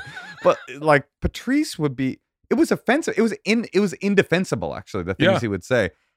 But he was so funny and so undeniably funny that I would watch like I because I got to see him like seven nights in a row opening for him. I would watch like maybe five percent of the women in the room would walk because the things he was saying were they were undeniably incredibly offensive to women. I mean, Oh. horrifying. He had legit issues with women. But the people that would stay, it's not like by the end of their set they were like, okay, I agree. By the end of the set, they were still like, fuck you, but they were laughing because they couldn't resist like what was going on there. He And, like- talked. he talked about he would he would con- one of his things he did a lot was he would uh do analogies comparing women to animals. Like he did that a lot, and then and then one of the other things he did a lot, like he would take a view like, and it wouldn't even be technically insightful. And this is goes to that Shane Gillis thing of like people lighting up Shane Gillis when he was just talking. There's a clip online of Patrice where it's just um Pa- Patrice O'Neal. I hate Asians, uh huh. and it is there's not a joke in there. It's just I don't like them. Uh huh. I don't like them. Right. all the reasons he doesn't like them, and it's on Opie and Anthony, and it's just him saying all the things he didn't like the about wi- them. it was the Wild West back then for sure. But he It that- was the wild fucking west. yeah. But there was a wokeness. I remember I remember this guy goes, this guy was on stage and he was like a cheese dick. You know the kind of guys you meet at open mics where you're like, yeah. No, I know your friends told you you should be a comic. You're doing this to get pussy, but you do not care about comedy. And this guy was using the N-word, like, I mean, just like Not funny. not not fu- no, no, it was his punchline, but it was like it was like clearly something a bunch of Italian guys might say in a Uh-huh. fucking car Right. because he was Italian. Right. but and he goes uh i remember at one point someone and this was like this was my maybe my first look into like oh that's gross of like of like oh that you're i'm seeing a you got to have an act you can't just Yeah. Yeah. Yeah. this guy goes he was on stage at the boston comedy club i'm in the back with like patrice o'neal i'm this is before i was working the door patrice o'neal probably fucking ed helms oddly enough uh huh. like it was a group of comics that used to hang out back then and the guy goes i'm from uh, i'm from new york and someone goes where? And he goes try to guess where. And like he's trying to like ad lib and the guy someone goes um chelsea? And the guy goes real quick goes what do i look like a faggot or a mexican? And everyone was like whoa. And he was like and then he he stopped and goes hey guys i'm a comedian. Uh huh. and we were like no guy that's not comedy. Like that, you just showed us you just showed us who you were. That does that doesn't right. constitute as comedy. And even patrice who at his at his best could be the hor- a horrible human being at Yeah, times at yeah, yeah. times really had a propensity for that was like what the fuck now flip That's that funny. to that guy's like, that guy comes up to you like, "Your wife's an ugly bitch." You're like, "What the fuck did you just say?" Hey, I'm a comedian. Yeah, now flip that same night. There's a, guy, a comic, and I, I won't say his name because yeah, I think he's still doing comedy. He might Yeah. have just stopped, but he might have stopped. But he was he's been doing comedy for he had been doing comedy for a long time.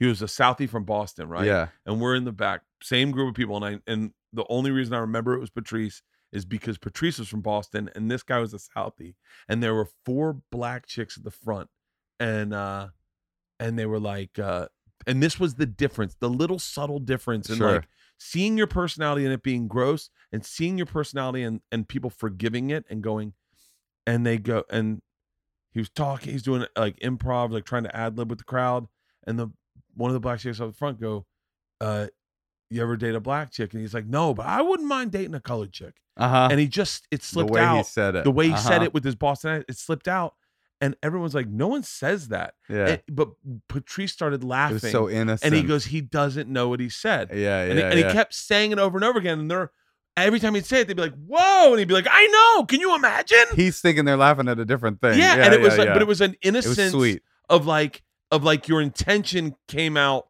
and right. it was it was really fascinating. Yeah, and that's, that's the part of the nuance of, of comedy where you I think sometimes it's lost is there is an innocence, there is a heartfeltness, there is a, a an intent, and if the intent is to make you laugh as opposed to be like the fuck do I look like to you? Right. Yeah. And so Patrice to me was like he was the like probably the funnest comedian to watch live I've ever seen. Easily. And and he was a, a crowd work master, like Oh, the top, the top easily. guy. And that's uh this album that I have coming out is all it's just crowd work. It, there's, there's no Oh. jokes. oh, and I knew about this. and uh and it's it's basically like I was trying to figure out a way to do a crowd work album, and like other people have done have done really good ones, but they're they're difficult to bottle the lightning of crowd work. You know, like Big Jay's are really good. Yeah. Todd Barry's special was great. Some of Paula Poundstone's early stuff. Patrice, I mean Patrice, is, he gets a nod uh, uh, uh, in in the album. Actually, I tell a story about him because when I opened for him, he would come when I would come on stage, I- I would introduce him, and he would like sneer at me like he was disgusted every night, and he would go, "Ugh, Moshe Kasher, your name might as well be Jewish Jewish," which I always thought was like the funniest. Um, anyway, I was trying to figure out a way to do a crowd work album and make it feel a little less temporary, a little less about what was in the room yeah. you know that night and so i basically it's kind of a concept album where i'm asking the crowd like i asked them like five specific questions like what's uh, what's the you know wildest sexual experience you've ever had? Or what's the have you ever been arrested? You ever what's the craziest night Oh, on this drugs you ever had? Brilliant. This And- is so smart. A- and then they got the mic. People would raise their hands and they would get the mic and tell their story and we would riff i would sort of riff on their story. And the end result is what you were saying like you missed the, the, the comedy album. What i like about the album and also what is kind of troublesome about it in the sirius xm spotify like play the track era is it's best served as a full album because Yeah. it, it it it feels like a full piece the whole thing but there are some crazy stories in there that are like just so bizarre because in any room full of people there's at least 20 people with maybe not a machine story but like Yeah. their machine story you know what i mean Everyone's got. We did. We did a. I never. I was never. I never released this, but we did a live. Uh, I used to do these call and sick to work shows, uh-huh and it was ultimately ultimately it was like three comics on stage, but it it did digress into crowd work always, right Because you every comic's like I'm not going to do my act, and we're not. It's it- Right. live podcasts are always a weird thing, right So I said to this kid in the front row, I said, Doug, it was me, Doug Benson, and Doug Stanhope. And I said, and Doug Stan, Stanhope said, I can guess anyone's age. I'm really good at that. yeah And Doug Benson goes, That's so funny. I'm really good at guessing everyone's weight. I can guess weight very easily. I've always been very oddly. uh-huh And I said, That's so crazy. I can always guess everyone's secret. They're like, uh-huh really? And I said, yeah. I go, let's try this. Just randomly pointed to a guy in the front row. Oh, sir, we're going to use this as an example. I go, Stanhope, how old is he? And he goes, 25. I go, Doug, what's he weigh? He goes, 186. And I said, you hit a man in your car drunk driving on the way home and have never told anyone about it. And he goes, uh, and I go, well, how old are you? And he goes, I'm 23. And they're like, oh, he goes, how much do you weigh? He goes, I'm 168 pounds. And we're like, oh, I go, well, what, what's your secret? And he goes, I, I don't drink and drive. I said, well, no, what was your secret? And he goes, what do you mean? I said, well, you, I missed your secret, but you told them to tell me what your secret was. I, I so I'm better at it next time. And he goes, I lost my virginity to my sixth grade teacher. And the place goes fucking Insane. that's amazing And we're like, wait, what the fuck? And he's like, yeah, yeah, I lost my virginity to my sixth grade Incredible. teacher. And immediately Stanhope's like, you're on stage. Come on up stage. So the guy rips his shirt off and sits on stage, and we interview him about this experience. And it was such a bizarre.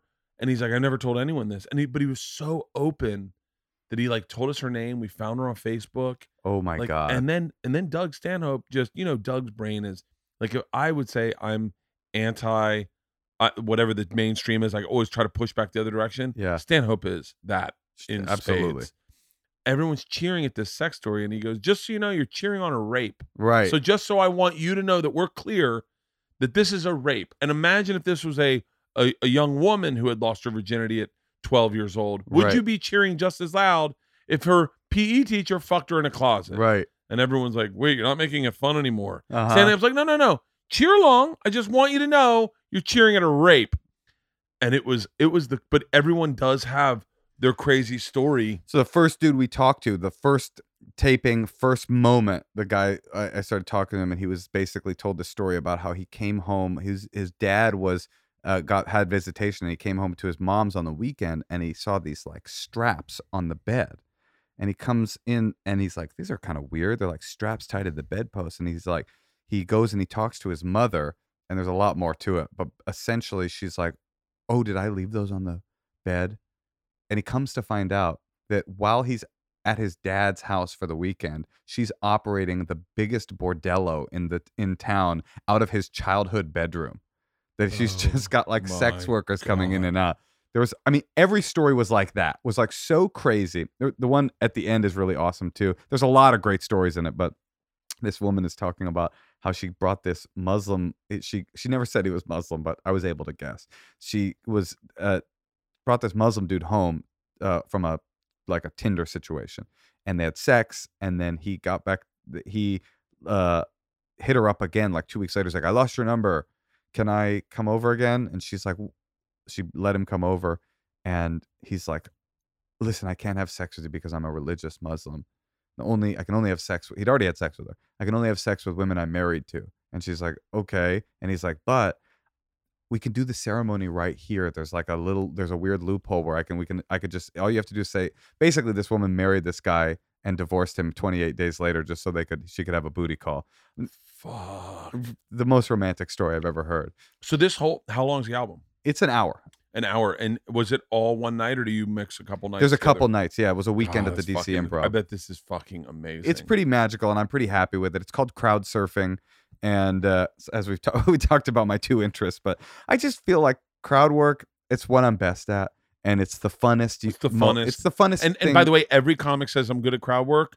Everyone says it. They're not. That is true. I'll tell you what, Jay, Jay, uh, uh, Big Jay did a crowd work He's good. at it. special, and I was like, oh yeah, I murder crowd work, and I forgot how much I lean on my act. Oh, interesting. that I go, oh yeah, I can play along with an audience, but I can't ditch the act and get in the moment. And that's- very few of us can. that's what I was talk I talk about in the intro of the album is like when people disparage crowd work and sometimes people in, in co- comedians will talk shit about crowd work they say it's lazy they say that it's like hack the reason people think that is because they've never seen one of the masters do it like like Big Jay like Paula Poundstone Ian Todd. Barry well, Ian Bagg yes Ian uh, Bagg's Pat- crowd work's Patrice fucking insane. Patrice. the people that are at the top it's lazy when you see someone lazy do it but the Yeah. people that are really really good at it it to me is the funnest thing to see in all of stand up tig is really good at it. There's a lot of like top level people that uh jimmy pardo is one of Uh, the Jimmy greats at it. really great at it.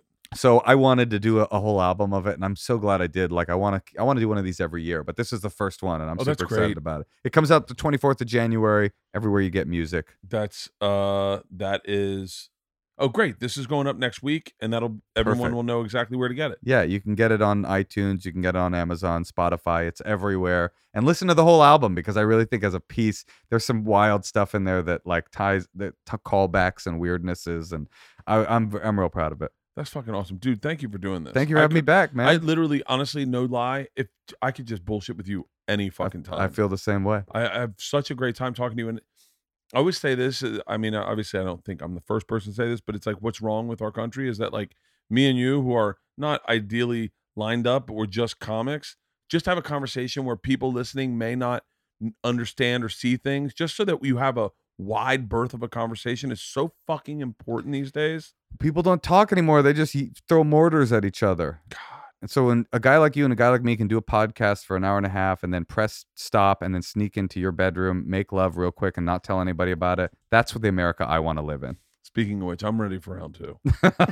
ding ding.